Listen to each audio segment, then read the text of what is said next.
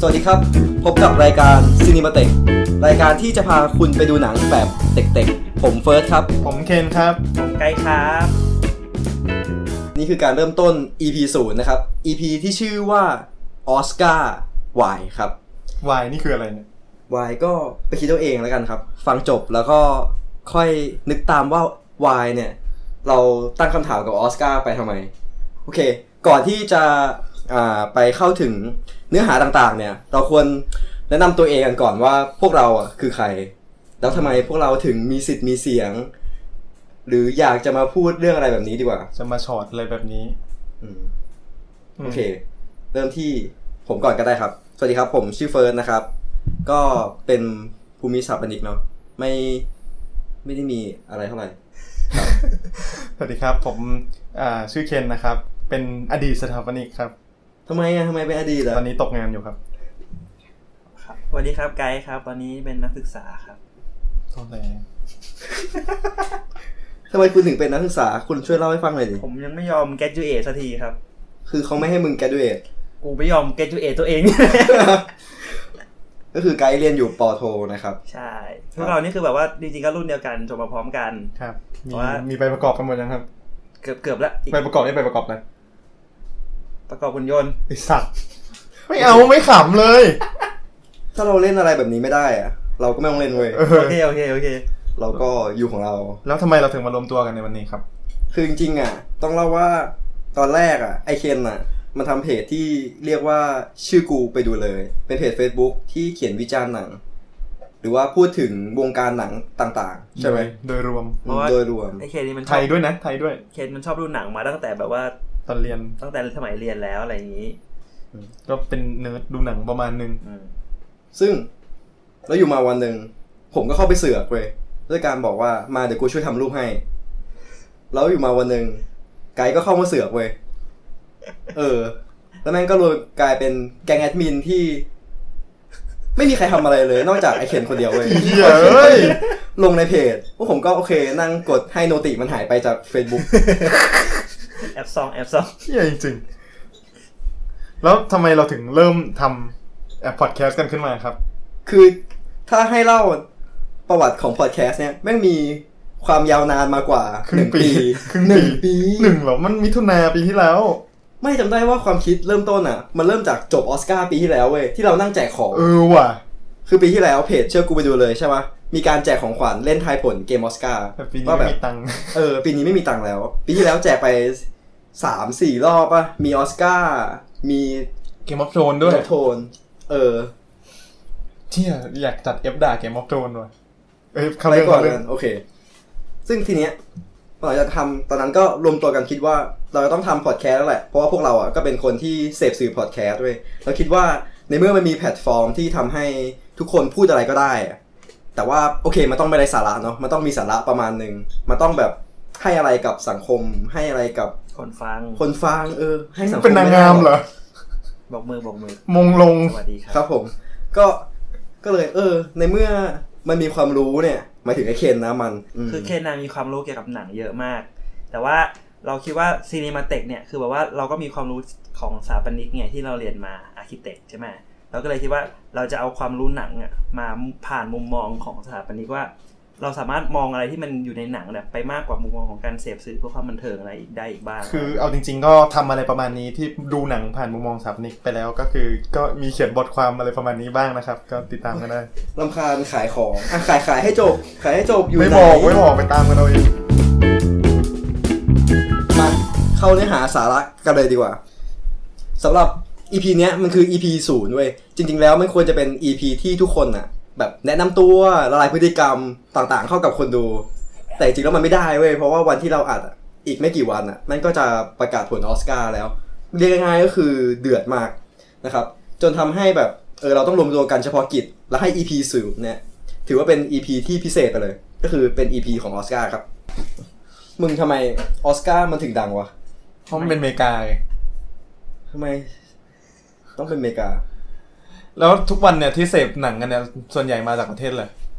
อืมอเมริกาอเมริกา Avengers Endgame เป็นหนังประเทศเลยอเมริกา Black Panther อเมริกาอเมริกาจ็อกเกอร์อเมริกาเอออเมริกา คือที่เราต้องสนใจเพราะว่าไอ้ออสการ์เนี่ยมันคือรางวัลของประเทศอเมริกาที่ให้ในอุตสาหกรรมภาพยนตร์ของประเทศมัน ซึ่งเราก็เป็นคนที่เสพสื่อประเทศเอ่อสหรัฐอเมริกากัน แล้วมันเป็นรางวัลที่ใหญ่สุด คนเขาก็จับตามองกันมากสุด แต่ว่าเราจะให้ความสำคัญกับรางวัลออสการ์ว่ามันยอดเยี่ยมจริงหรือเปล่าอันนี้ก็เป็นอีกคำถามหนึ่งอืมจริง ๆ แล้วออสการ์เนี่ย มันไม่ได้ชื่อออสการ์ถูกไหมออสการ์นี่คือถือว่าเป็น nicknameอืมถ้าจำไม่ผิดมันคือคนที่ตั้งเนี่ย คือนักแสดงที่ชื่อเบ็ตตี้เดวิสนะเอาชื่อของคนรู้จักมาตั้ง เป็นชื่อรางวัลออสการ์แล้วชื่อรางวัลจริงๆอะคือ Academy Award รางวัลสถาบัน ซึ่งเป็นสถาบันที่เอ่อ ชื่อเต็มๆมันคือสถาบันของศาสตร์และศิลป์ภาพยนตร์ ที่มอบให้กับเอ่ออุตสาหกรรมภาพยนตร์โดยรวมของอเมริกาอืมก็คือจริงๆแล้วเหมือน มันเป็นรางวัลที่ให้ในสมาคมกันเองนั่นแหละ ซึ่งสมาคมเนี่ยมันใหญ่นะ สมาชิกเป็นเป็นหมื่นได้มั้งเพราะว่าเอ่อพวกนักแสดงพวกคนทำหนังอะไรพวกเนี้ย ในอืมแต่ละสายวิชาชีพ ก็จะเป็นสมาชิกที่มีสิทธิ์โหวตอืมได้ แต่ว่า คือด้วยความที่อุตสาหกรรมมันใหญ่มากกับคนดูเนี่ยทั่วโลก เพราะฉะนั้นสิ่งที่เขาตัดสินอะไรออกมา คือคนดูมันจะเข้าถึงคนในหมู่มากได้อ่าใช่ก็เลยใช่ก็เลยเป็นอย่างนั้น คือถ้าอย่างเทียบกับบ้านเราเราก็มีสุพรรณหงษ์อ่าไต้หวันมีม้าทองคอืมำเอ่อฮ่องกงฮ่องกงนี่อะไรวะจำไม่ได้ สเปนมีโกย่าฝรั่งเศสมีรางวัลซีซ่าอืมอะไรประมาณนี้แต่ออสการ์มันก็คือ รางวัลของอเมริกาอืมที่ แต่เพราะอเมริกามันเป็นมหาอำนาจไงอืม คนทั่วโลกก็เลยให้ความสนใจแล้วอย่างนี้มันเป็นถือว่าเป็นการแบบ เผยแพร่วัฒนธรรมปะแบบ โฆษณาไกลก็เป็นโปรปกันด้าไกลๆอืมๆอืมเพราะว่าเพราะว่าจริงๆแล้วเขาก็ต้องทำหนังมาเพื่อให้คนอเมริกาดู แล้วก็แบบว่าเป็นแนวความคิดอะไรของประเทศที่มันปลูกฝังกันมา และมันก็กำลังจะเปลี่ยน เพราะว่า เพราะอว่าอสการ์มีนิสัยบางอย่างที่แบบชัดเจนอยู่ อืม คือออสการ์เนี่ย หนังจะได้มันยอดเยี่ยมจริง ๆ ของปีนั้นหรือเปล่าอันนั้นคือคำถาม แต่สิ่งที่จะส่งให้หนังได้รางวัลบนเวทีมันมีหลายอย่าง ไม่ว่าจะเป็นปัจจัยทางการเมืองเอ่อทัศนคติทางการเมืองที่กำลังเป็นเอ่ออยู่ในขณะนั้นอืมแล้วก็เอ่อที่สำคัญเลยคือออสการ์เนี่ยคนในฮอลลีวูดส่วนใหญ่อะมันจะเป็นค่อนข้างจะ liberal หน่อยทัศนคติทางการเมืองมันก็จะตรงข้ามกับฝั่งอนุรักษ์นิยมนิดนึง ก็ ทำให้ช่วงปีหลังๆมาเนี้ยมันจะมีเรื่องของสิทธิสตรี สิทธิของคนผิวสีอะไรแบบเนี้ยเป็นประเด็นสำคัญ ซึ่งถ้าเกิดคุณจะทำหนังให้ได้รางวัลมันก็จะล่อรางวัลนะนะอืมเขาต้องเล่นพวกนี้ก็ต้องเล่นประเด็นพวกนี้ ซึ่งบางทีมันทำดีจริงหรือเปล่าอืมหรือก็แค่ตรงโจทย์อะไรบางอย่างของสังคม หรือเพื่ออยากได้รางวัล เออ ประเด็นนี้ก็น่าคิด แล้วไงต่อ อืม แล้วออสการ์เนี่ยเอ่อส่วนใหญ่อะ คนอเมริกันอะมันจะมีนิสัยเสียอยู่อย่างหนึ่งอืมคือไม่ชอบดูหนังแล้วอ่านซับพูดง่ายๆคือ ถ้าเกิดไม่ใช่หนังพูดภาษาอังกฤษก็จงพากมาซะทำให้มันเสียนิสัย คิดว่าเสียนิสัยในการแบบลดทอนอัธรสของหนังที่มันเป็นแต่ละภาษาภาษานั้นด้วย เอ้ยเอ้ยอันนี้เพิ่งรู้ว่าแบบ เพิ่งรู้ว่าเขาภาคหมดภาคยับยับอืม แล้วก็ถ้าเกิดติดตามข่าวข่าวบันเทิงในช่วงหลังๆมาเนี่ย ช่วงไม่นานมาเนี่ยมันมีรางวัลโลกทองคำก่อนออสการ์อยู่ใช่ไหมอืมก็มีผู้กำกับเกาหลีที่ชื่อบองจุนโฮทำเรื่องพาราไซและ Parasite เนี่ยไปได้รางวัลหนังภาษาต่างประเทศ ที่ลูกโลกทองคำมา ก็มี speech ลือลั่น แชร์กันเต็มเน็ตเลยคือ ถ้าเกิดคุณก้าวพ้นกำแพงซับไตเติลสูงหนึ่งนิ้วได้คุณจะพบหนังอีกมากมายหลากหลาย ซึ่งบางทีออสการ์ก็ไม่ได้หลากหลายอืมแล้วความหลากหลายในแง่ของแบบ ที่ออสการ์ไม่ได้หลากหลายเนี่ย มันไม่หลากหลายขนาดไหนวะ แบบหนังประเทศไหนบ้างที่จะถูกจัดไปอยู่ใน category ของหนังต่างประเทศ หนังที่จะความจริงอะหนัง category หนังต่างประเทศอะประเทศทุกทุกประเทศส่งได้หมดเลยนะ คือแต่ละประเทศก็จะเลือกตัวแทนส่งมา แต่หนังส่วนใหญ่ที่จะติดเข้าไปใน category หนังต่างประเทศอะออสการ์ส่วนใหญ่มักจะให้โควต้าหนังยุโรปเอ้าหนังโซนยุโรป ถือว่าเป็นหนังต่างประเทศฝรั่งเศสอย่าง Roma โรม่าเป็นหนังเม็กซิกัน ถือว่าเป็นหนังต่างประเทศปะอะก็พูดภาษาสเปนกันอืมหนังภาษาต่างประเทศ มันจะมีคอนฟ lict อยู่อย่างหนึ่งในประเทศที่แบบมันพูดภาษาอังกฤษกันใช่ไหมเออ มันจะไม่ยอมให้โควต้าในการชิงหนังภาษาต่างประเทศเพราะมันพูดภาษาอังกฤษทั้งทั้งๆที่เป็นประเทศแบบไกลๆอะจำชื่อประเทศไม่ได้เออ แปลกดีว่ะแล้วจนบางทีเขาก็เถียงกันว่าอ้าวแล้วถ้างั้นหนังอังกฤษคือหนังภาษาต่างประเทศหรือเปล่า เออ นั่นดิ เรื่องต่อมาแบบ ที่น่าจะสังเกตได้ในบนเวทีออสการ์เนี่ยน่าจะเป็นเรื่องของหนังอินดี้ปะอืมออสการ์เนี่ยมีนิสัยเสียอยู่อย่างหนึ่งคือ ชอบหนังทุนสูงอลังการงานสร้างจนบางทีหนังอินดี้ที่มันเอ่อเป็นผู้จัดจำหน่ายเล็กๆอะมันจะเสียเปรียบ เพราะว่าการจะโปรโมทอะไรให้ขึ้นไปได้รางวัลเนี่ยใช้เงินสูง ก็มีหนังเล็กๆ จากประเทศเกาหลีใต้ในปีนี้ที่ มีผู้จัดจำหน่ายเจ้าเล็ก แต่ว่า ชิงหกสาขา ซึ่งแบบเดี๋ยวเรามาพูดกัน โอเค คือถือโอเค หนังเกาหลีเจ้าเนี้ยก็รู้แหละคือพาราไซถูกไหมอืมพาราไซที่ถือว่าเป็นหนังทุนต่มันก็ไม่ต่ำนะถ้าเทียบจากทุนที่เขาได้ในประเทศของเขาเองำอืมคือมันไปคว้ารางวัลคานส์มาด้วยนะ ที่ฝรั่งเศสอืมก็กวาดรางวัลมารัวๆเลยเออ แต่ว่าไอ้สตูดิโอที่จัดจำหน่ายในอเมริกาที่ซื้อมาคือนีออนเนี่ยมันเป็นเอ่อผู้จัดจำหน่ายหน้าใหม่ ซึ่งมันก็ยังเล็กๆอยู่อะแต่ทำไมมันถึงแบบไปเวทีรางวัลทั่วเลยได้เดินงานเดินนู่นนั่นนี่อืมเดี๋ยวจะมาเล่ามีเรื่องที่เกิดขึ้นในออสการ์คราวที่แล้วเว้ย ซึ่งก็คือแม่งไม่มี host เว้ย อืม ไม่มี host คือทำไมวะ แบบ host คืออะไร host คืออะไร พิพิธีกร มึงไม่แค่นั้นเองเว้ยเออพิธีกรคือกูอะงงมากว่าไอ้เหี้ยออสการ์ไม่มีพิธีกรแบบแล้วไงวะ คือแล้วเมื่อก่อนมีพิธีกรแล้วอยู่ดีๆ มาไม่มีพิธีกรเนี่ยเออทำไมอยู่ดีมันถึงไม่มีวะคือทำไมมันถึงต้องเป็นประเด็นซุบซิบอะไรด้วยวะสองปีก่อนหน้าเนี้ยพิธีกรคือจิมมี่คิมเมลเออเออถ้าเกิดดูแบบพวกใน YouTube แล้วดูพวกคลิปรายการในอเมริกาก็จะเห็นแบบจิมมี่คิมเมลมันเป็นพิธีกรที่ทอล์กโชว์ที่ค่อนข้างดังอะนะ ก็ทำหน้าที่ได้ดี ซึ่งออสการ์ครั้งที่แล้วอะครั้งที่91แต่นะ ก็วางตัวไว้ว่าเป็นเควินฮาร์ทเออ ซึ่งเป็น comedian ผิวสี แต่ว่าทีเนี้ย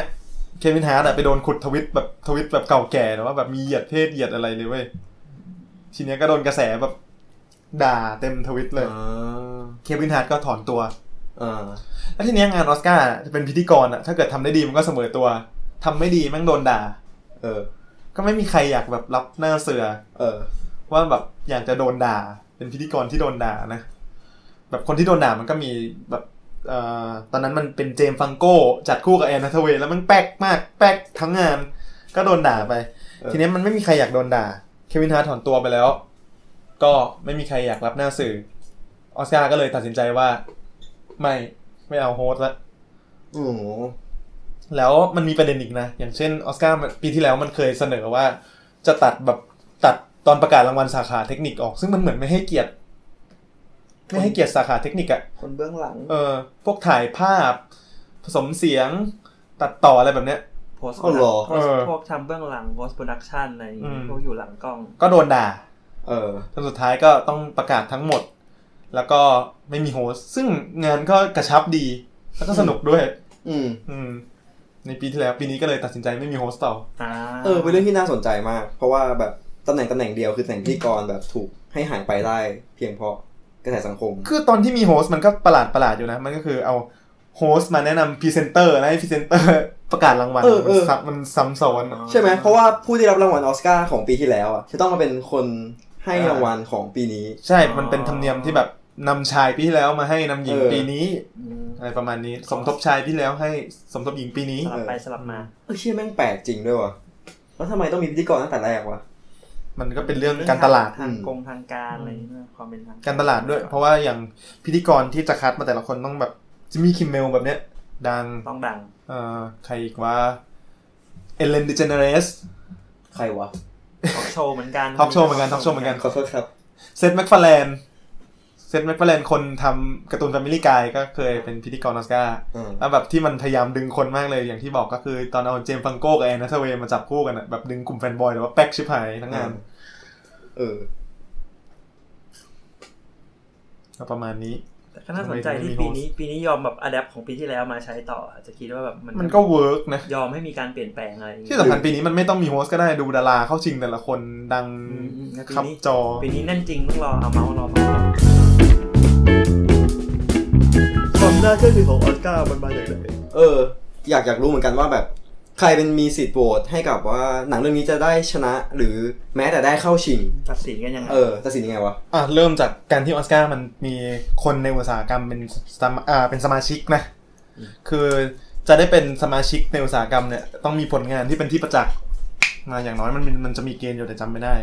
คนไทยก็มีนะที่เป็นสมาชิกก็ใครคืออภิชาติพงศ์วีรศิลกุลว้าวพี่เจ้ยอืม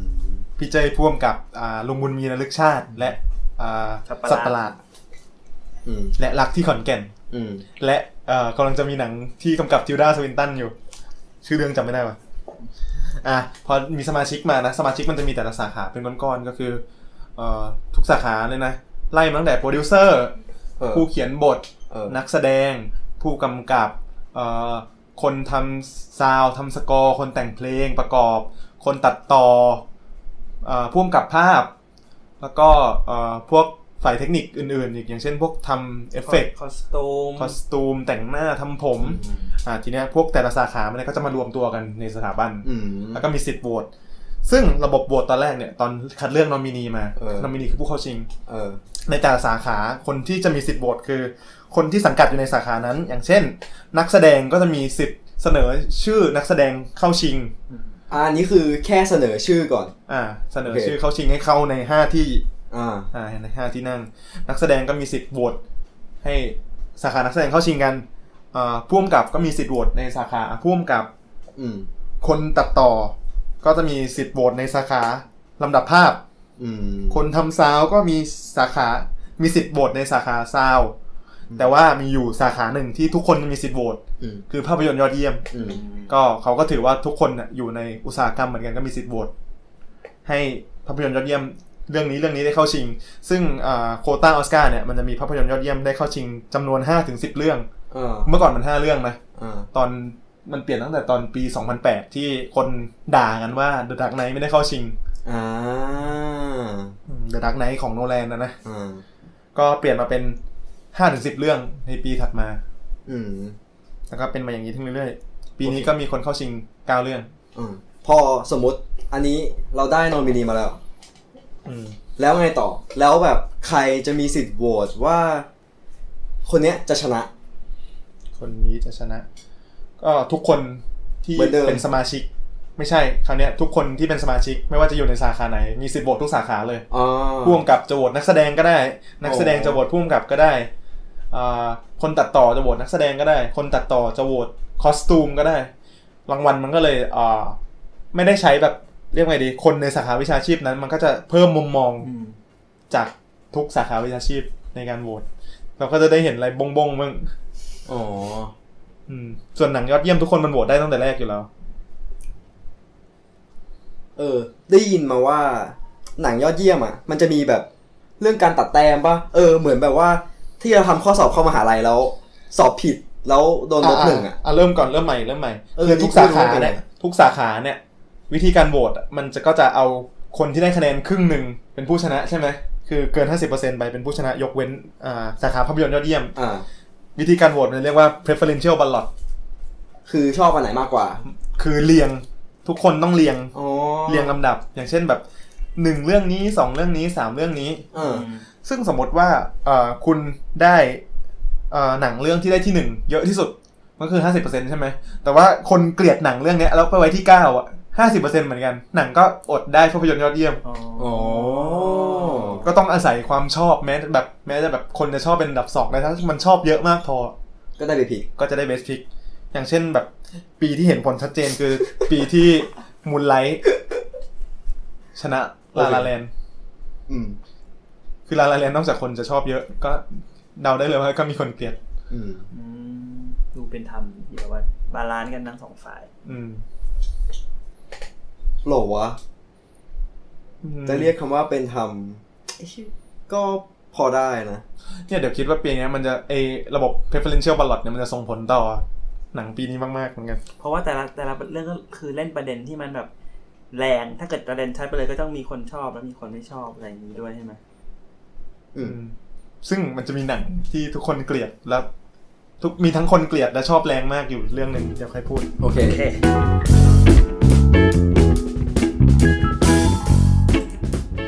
ไหนเมาเรื่องสมาชิกให้ฟังหน่อย เรื่องการจะเป็นสมาชิกได้อะมันต้องได้รับเสียงยืนยันและการยอมรับจากวงการประมาณหนึ่งใช่ไหมหมายความว่า ก็ต้องมีผลงานมาแล้วสักระยะหนึ่งอ่าถึงจะอย่างได้ที่เข้าบอกเป็ไปนสแล้วตมาอนแรชิกกอ่ามันจะมีอยู่ปีหนึ่ง ปีหนึ่งเก้าหกแปดที่มีหนังสองเรื่องเข้าฉายชนกันคือ The Lion in Winter ชนกับ Funny Girl อ่าแล้วปีนั้นนำหญิงเสมอ มันสามารถเสมอได้ด้วยเหรอวะออสการ์เสมอเนี่ย คือแต้มต้องแบบเท่ากันพอดีเป๊ะ ถึงจะเสมอได้เฮ้ยยากนะ อืม ค่อนข้างยาก เพราะว่าแคทเธอรีนแฮปเบิร์นอะแคทเธอรีนแฮปเบิร์นเป็นนักแสดงจากเรื่อง The Lion in Winter เนี่ยเขาชนะไป แต่ว่าอีกคนหนึ่งอะเป็นหน้าใหม่ในวงการ คือบาร์บราสไตรแซนด์ตอนนี้ก็ไม่ใหม่แล้วทุกคนน่าจะรู้จักบาร์บราสไตรแซนด์เป็นนักร้องอืมชนะจาก Funny Girl ได้ แต่บาร์บราเล่น Funny Girl เรื่องแรกเออแล้วได้ชิงเลย แล้วทีเนี้ยเป็นสมาชิกได้ไงอ๋อแล้วทีเนี้ยบาร์บราสไตรแซนด์เป็นสมาชิกก่อนจะโหวตใช่ไหมเสียงโหวตมันก็ต้องย่อมตกอยู่ที่บาร์บราสไตรแซนด์เอง ทีเนี้ยเรื่องการเป็นสมาชิกเรื่องการแบบบลัฟกันเรื่องการแบบเรียกว่าไงดี เล่นแท็กติก โหวตนู่นนั่นเนี่ยมันจะมีผลเว้ยหมายหมายเดี๋ยวเดี๋ยวเมื่อกี้หมายความว่าบาบาไซเล่นเล่นเรื่องแรก ยังไม่มีผลงานในวงการบันเทิงอืมแล้วได้สมาชิกมาได้ยังไง มีตอนนั้นนะประธานประธานของสถาบันนะคือเกเกอรี่เพกเขาอ่าเรียกว่าไงดี สนับสนุนนโยบายใหม่ สนับสนุนเลือดใหม่ เออเอ่อทีเนี้ยบาร์บาร่าไซเซนก็ได้เป็นสมาชิกในปีนั้นโอ้ก็เลยเกิดการเล่นเกมการเมืองในการโหวตเกิดขึ้นอืมทีนี้ถ้าแต้มก็เท่ากันพอดี เกิดการเสมอกันขึ้นมาเออเอออยากอยากรู้พอเห็นแบบคนที่มันต้องทำหลาย ๆ อย่างเพื่อให้ได้รางวัลมา นอกจากชื่อเสียงแล้วอะออสการ์ได้อะไรวะ แบบถ้าได้รางวัลออสการ์ก็ได้ทำงานต่อไงคือเป็นเป็นตัว approve ว่าคุณสร้างผลงานยอดเยี่ยมได้ ก็จะมีคนจ้างงานคุณต่อ ไม่ได้มีเงินอะไรเลย ไม่ได้มีเงินรางวัลไม่ได้มีแบบ ไม่ได้มีเงินรางวัลเพราะว่าเอาออสการ์ไปขายก็ขายได้แค่ขายคืนนะต้องขายคืนนะเขาบังคับจับเซ็นสัญญาว่าขายคืนทางสถาบันอย่างเดียว ขายคืนก็ได้เหรียญเดียวเฮ้ยเออเท่ว่ะเฮ้ยชอบชอบเหมือนแบบเหมือนกิลในเกมอะไรบางอย่างเหมือนมึงขายสมาชิกอะไรเงี้ยหนึ่งได้หนึ่งได้หนึ่งคือขายถ้าขายที่อื่นไม่ได้ต้องขายคืนอย่างเดียวนะถ้าจะขายเออดีกว่าแบบเซ็นสัญญาอยู่เพราะมันมีชื่อสลักอยู่ไงสลักอยู่เฮ้ยมีคนเคยขายปะจำไม่ได้ปะ น่าจะมีมั้งจะมีคนไม่เอาอ่ามีคนไม่เอาใครไม่เอาใครไม่เอาเล่าเล่าเล่าอะเริ่มจากจอร์จซีสกอตก่อน ใครคือจอร์จซีสกอตสะกดสะกดจอร์จซีสกอตมันสะกดยากยังไงเนี่ยจอร์จซีจุดแล้วก็สกอตจอร์จไม่ใช่โจชจอร์จอะจอร์จอะ G E O R T จอร์ดบอสอะจอร์จ จอร์จซีสกอตเนี่ยก่อนหน้าเนี้ยก่อนหน้าจะได้ออสการ์เข้าชิงมาสองสามรอบมั้ง ทีเนี้ยเขาเล่นหนังใหญ่สุดของปีนั้นคือแพตตันเล่นเป็นนายพลแพตตันที่แบบเป็นคนที่ leadอเมริกาในช่วงสงครามโลกครั้งที่สองอืมเขาได้นำชายแพตตันปีหนึ่งเก้าเจ็ดศูนย์นะครับอืมแล้วเขาได้นำชายปีนั้น แต่ไม่ไปเอาอ้าวทำไมอะเขาบอกว่า กูนั่งดูอเมริกันฟุตบอลที่บ้านกับลูกดีกว่าคนจริง เฮ้ย นี่คือเหตุผลเลยเหรอ อืม ไม่ได้แบบไม่ได้ทะเลาะกับ Academy ไม่ได้อืมเหตุผลยังไงไม่รู้แต่เขาประมาณเนี้ยเหรอ แต่มีอีกคนนึง อะ อ่าสองปีให้หลัง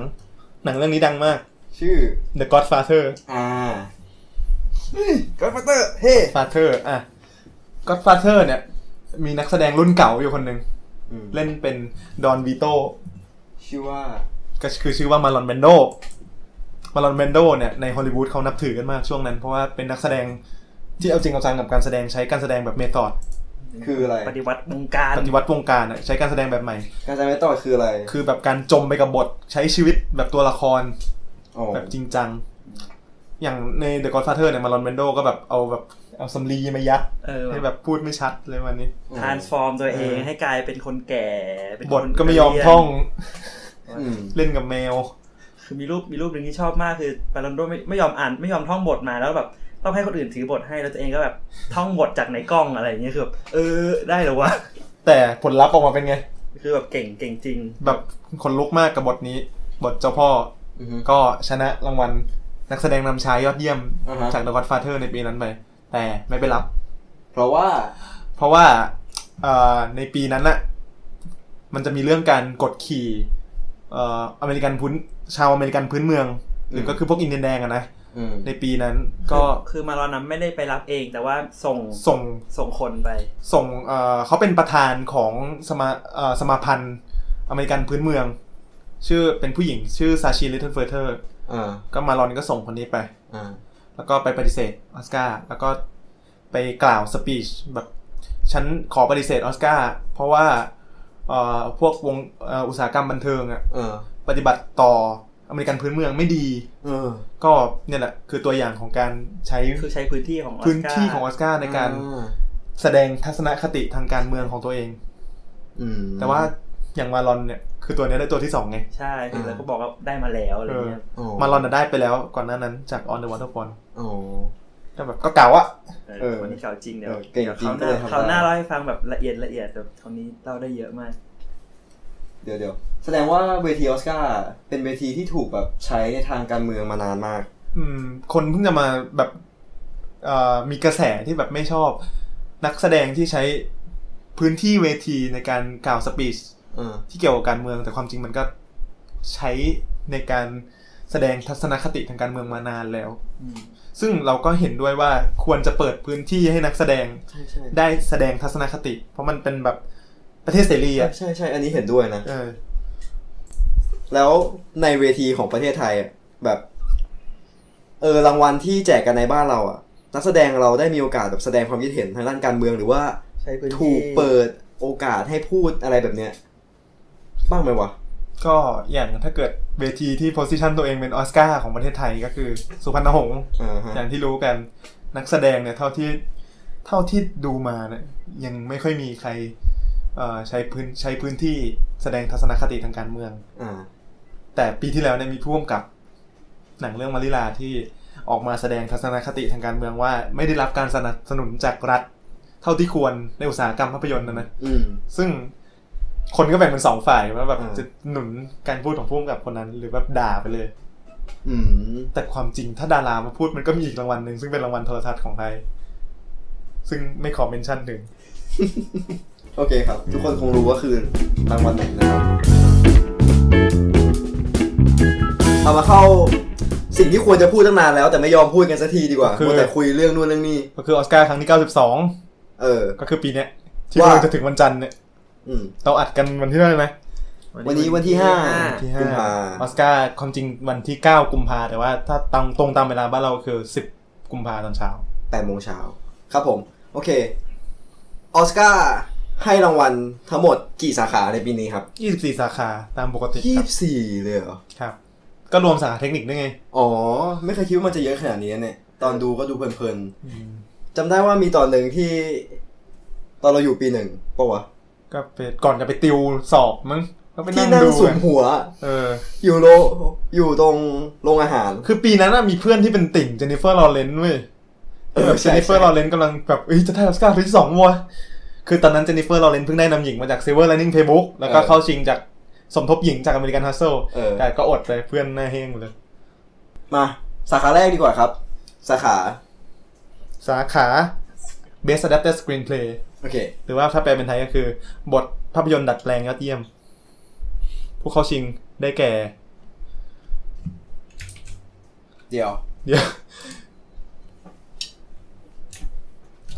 อ้าวเดดแอร์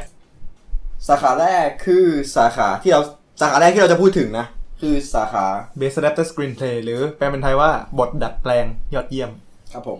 เอ่อสาขานี้เนี่ยเป็นยังไง ก็ เป็นบทดัดแปลงอะดัดแปลงจากอะไร ดัดแปลงจากการ์ตูนดัดแปลงจากนิยาย หรือว่าบทละครเวทีก็ได้ หรือว่าจะดัดแปลงจากหนังเวอร์ชันที่เคยทำก่อนหน้าก็ได้นับเป็น adapted screenplay หมดเลย ซึ่งผู้เข้าชิงในปีนี้ได้แก่ The Irishman Jojo Rabbit Joker Little Women แล้วก็ The The Two Two Popes Popes อ่า เรามาดูเจาะทีละเรื่องดีกว่า โอเค เอา เอาจริงๆเลยปะสาบาน ไม่ดูสักเรื่องเลยเนี่ย อะเจาะทีละเรื่องกันกูดูหนึ่งเรื่องเอ้ยก็สอคืงอเรื่องสองเรื่อง ดูเลยทูโป๊ปทูโป๊กับกับไอ The ริชแมน Irishman เพราะว่าซึ่งอยู่ใน Netflix เพหมราะดกูเลยเรียนฟิกเอาจริงๆว่า สิ่งที่เรื่องที่ควรจะดูที่สุดอะคือโจ๊กเกอร์เว้ยสำหรับกูนะก็ยังไม่สำหได้รับดูคนแบบกูอะที่มึงแบบรู้จักมา ก็ยังไม่ได้ดูเออก็ยังไม่ได้ดูโคตรประหลาดแหละซึ่งจ็อกเกอร์ชิงไป11สาขาเออ อะ เริ่มที่ The Irishman โอเค The Irishman เนี่ยคนเขียนบทคือสตีเฟนซาเลียนสตีเฟนซาเลียนเนี่ยเป็นคนเขียนบท เรียกว่าตัวพ่อเลยแล้วกัน เพราะเขาเคยชนะรางวัลในสาขานี้มาแล้ว จากการเขียนบท Schindler List อืมของสตีเวนสปิลเบิร์กซึ่งเป็นหนังปี 93 The Irishman เนี่ยเอ่อความยอดเยี่ยมในการเขียนบทคือหนังอะมันยาว3ชั่วโมงครึ่ง ทีเนี้ยมันต้องแจกแจงเอ่อมันเป็นเกี่ยวกับชีวิตมาเฟียเรียกว่าไงดีชีวิตนักฆ่าแก่ๆคนหนึ่ง ซึ่งมันเริ่มชีวิตจากตั้งแต่ตอนหนุ่ม span ชีวิตมันยาวประมาณ 30 ปีได้ ซึ่งมันก็ต้องให้รายละเอียดเกี่ยวกับบริบททางประวัติศาสตร์ของอเมริกา บริบทของตัวละครที่แบบมียุ่บยั่บเยอะมาก ๆ ซึ่งเออเอ่อใน3ชั่วโมงครึ่งเนี่ยเขาแจกแจงรายละเอียดและเขียนบทได้ยอดเยี่ยมมาก อืม อะส่วนเรื่องต่อไป Jojo Rabbit เรื่องเนี้ยเพิ่งได้รางวัลบทดัดแปลงจากบาฟต้าแล้วก็สมาพันธ์นักเขียนบทมาบัฟต้าคือรางวัลของอังกฤษ ใช่อืมก็สมาพันธ์นักเขียนบทของอเมริกา Jojo Rabbit เนี่ยเอ่อคนเขียนบทรวมถึงผู้กำกับนักแสดงเนี่ย ทุกคนคุ้นกันดีแน่นอน คือคือไทก้าวาติติครับ คือเขาทำเรื่องอะไรครับ ทอครับ ทอแลกนาล็อกครับ ซึ่งตอนนี้เขาอยากจะมาทำหนังที่เขาอยากทำมั่งอืมอ่า ซึ่งไออ้าวอ้าวงั้นหมายความว่าตอนที่ทำทอคือไม่อยากทำเขามันก็เป็นหนังสตูดิโออะ ก็ต้องทำตามใบสั่งไหมล่ะเออแต่ก็สนุกโยนะ สนุกสนุกมันมีความไทก้าอยู่ความอ่ากวนตีนกวนตีนแบบไทก้าอยู่ ซึ่งในเรื่องเนี้ยอ่าโจโจ้และบิดเนี่ยดัดแปลงมาจากนวนิยายเรื่องอะไรนะคลายคลายอะไรสักอย่าง เออสกายอะไรอะไรสัสอย่างกายสกายสักอย่าง คือจำไม่ได้เพราะแต่ว่าเมื่อวานขึ้นไปหาหนังสือมาที่แต่คิโนะจำไม่ได้จำชื่อไม่ได้ ซึ่งเอาจริงๆเนี่ยไอตัวตัวนิยายต้นฉบับอะมันจะโทนมันจะออกเศร้าๆหน่อย แต่ว่าพอไทก้ามาดัดแปลงเป็นโจโจ้และบิดอะก็จะดัดแปลงไปในทางแบบล้อเลียนขบขันอ่า ซึ่งก็เป็น achievement ทางการดัดแปลงอืมบทนะนะอืมส่วนเรื่องต่อไปโจ๊กเกอร์ นี่ไงชื่อโอ้เขาโหชื่ออยู่ตรงนี้ขีตา Caging Caging Skies Skies คายอะไรวะ เออเอ้ยลืมพูด The Irishman เลย The Irishman อะจะดัดแปลงจากนิยาย I Heard You Paint House อืมพวกนี้มีแปลไทยปะวะไม่น่าไม่น่านะกูว่าเดี๋ยวก็คงแปล แต่มีเรื่องหนึ่งอะแปลแน่อะเดี๋ยวเดี๋ยวค่อยพูด โอเค เรื่องต่อไปคือ Joker Joker เนี่ยท็อดฟิลลิปส์ผู้กำกับเป็นคนดัดแปลงบทเองร่วมกับสกอตซิลเวอร์ก็ base based on comic นั่นแหละ เพราะว่าโจ๊กเกอร์มันก็เป็นตัวละครชื่อดังในอ่าซีรีส์แบทแมนอืมในจักรวาลดีซีอืมซึ่งบทโจ๊กเกอร์เองก็เคยทำให้ใครชนะออสการ์ไหมครับฮีธเลดเจอร์ฮีธเลดเจอร์นะครับอ่าแต่ส่วนตัวมองว่าบทโจ๊กเกอร์เนี่ยไม่ ไม่ค่อยยอดเยี่ยมเท่าไหร่หมายถึงตอนนั้นหรือตอนนี้ ตอนนี้สิ เรื่องเนี้ยอ๋อเรื่องโจ๊กเกอร์เลยเนี่ยโอ เคเอ่อมันจะมีความเอ่อดราม่าช่องเจ็ดอยู่ในบทอืมซึ่งก็มองว่าเป็นเรื่องที่อ่อนที่สุดในสาขานี้ อืมเรื่องต่อไปครับ เรื่องต่อไปเนี่ยไปดูแปลไทยมีแน่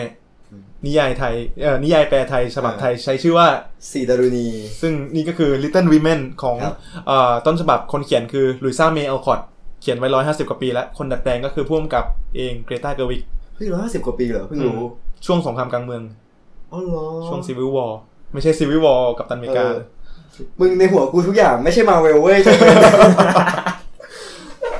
ก็อ่าในสาขานี้ชอบการดัดแปลงบทภาพยนตร์ของ Little Women มากที่สุดอืมเพราะว่าเกรตาเกอร์วิกดัดแปลงได้ร่วมสมัย แล้วก็ใช้วิธีการเล่าแบบไม่ตรงไปตรงมา ใช้การแบบเทียบอดีตกับปัจจุบันเล่าสองไทม์ไลน์สลับสลับกันไปเรื่อยอืมๆเป็นการดัดแปลงวรรณกรรมที่ ยอดเยี่ยมและคลี่คลายได้ทันสมัยอืมมากๆ ส่วนตัวก็เชียร์ Little Women มากอยากให้ทุกคนเห็นหน้ามันตอนนี้นะครับ คือแบบหน้าเปล่งประกายๆอะเรื่องต่อไป อย่าตัดบทดิ โอเค The Two Popes ครับ The Two Popes นะครับ The Two Popes คนดัดแปลง ดัดแปลงมาจาก ดัดแปลงมาจากบทละครเวทีที่ตัวเองเขียนเองเออซึ่งก็คือแอนโทนีแมคคาเทนเออเท้าความก่อนแอนโทนีแมคคาเทนเนี่ยเขาเขียนบท ให้เรื่อง The Theory of Everything อ่าซึ่งทำให้เอ็ดดี้เรดเมนได้ออสการ์นำชายอืมเขาเขียนบท Darkest Hour อืมซึ่งทำให้แกรี่โอลด์แมนได้ออสการ์นำชาย และเขาเขียนบท Bohemian Rhapsody ที่ทำให้รามีมาเล็กได้ออสการ์นำชายทำไมพูดทำไมพูดรามีมาเล็กแล้วถึงมีเสียงสั่นๆไม่มีไม่มีอะไรไม่มีอะไรแอนโทนีแมคคาเทนเนี่ยเป็นคนที่มือขึ้นมากแล้วเขาก็เขียนบทให้หนัง Netflix อืมก็ก็คือ The Two Popes ซึ่งก็ส่งส่งให้โจนาธานไพรส์ที่เล่นเป็นโป๊ปฟรานซิสเนี่ยได้ชิงออสการ์นำชายไปกัน บทที่เขาดัดแปลงเป็นภาพยนตร์เนี่ยมันก็ดูออกนะว่าดัดแปลงมาจากบทละครเวทีเพราะมันพูดกันทั้งเรื่องอะนะอ่าแต่ว่าก็ดัดแปลงได้ยอดเยี่ยมเหมือนกัน เพราะมันทำให้กลายเป็นหนังทำให้มันซิน e มาติกขึ้นอืมก็แล้วก็ drive โดยตัวละครสองตัว คืออ่าโป๊ปเบเนดิกกับโป๊ปฟรานซิสเออแล้วก็พูดกันมันมากอืมแบบ แค่ตัวละครสองตัวนี้พูดกันก็ทำให้เราแบบติดหนึบไปทั้งเรื่องฟังแล้วเพลินแล้วอารมณ์เหมือนแบบเหมือนดาวอ่ามันดาวดาวก็ดัดแปลงมาจากบทละครเวทีเหมือนกันเออดาวสนุกมาก โอเค มาถามดีกว่าไกด์เชียร์เชียร์เรื่องอะไรวะคือกูรู้แค่สองเรื่องไม่มึงก็เชียร์มา กูไม่ดูทุกเรื่องกูยังเชียร์เลยไอ้สัตว์เออดีมีอารมณ์ร่วมเชียร์ Little Women ไง กูถ้า ก็กูก็กูไม่ไม่ bias ไงคือกลัวที่ดูดูคือกูเชียร์ Two Popes เพราะว่าแบบโอเคเพราะว่าดูแค่สองเรื่องราะว่าถ้าเกิดให้บทอะกูว่า Two Popes แบบไอ้นี่แต่ถ้าเกิด Irishman ก็อีกอีกอย่างหนึ่งอะไรอย่างงี้เชียร์ Two Popes แล้วกันเคนก็ไม่ต้องน่าถามเนาะเคน Little Women เพราะว่าดัดแปลงวรรณกรรมได้สดใหม่ ครับส่วนเฟิร์สนะครับผมบอกเชียร์โจ๊กเกอร์ไปดิไอ้สัตว์เนี่ย คือเนี่ยนะตั้งแต่นั่งมาเนี่ยนะ มีความแบบโดนเหยียดอยู่ตลอดเวลาว่า เออ ดูแต่หนังมาเวล ดูแต่หนังฮีโร่ดูหนังดีซีใช่ก็ดูจริงแหมแต่หนัง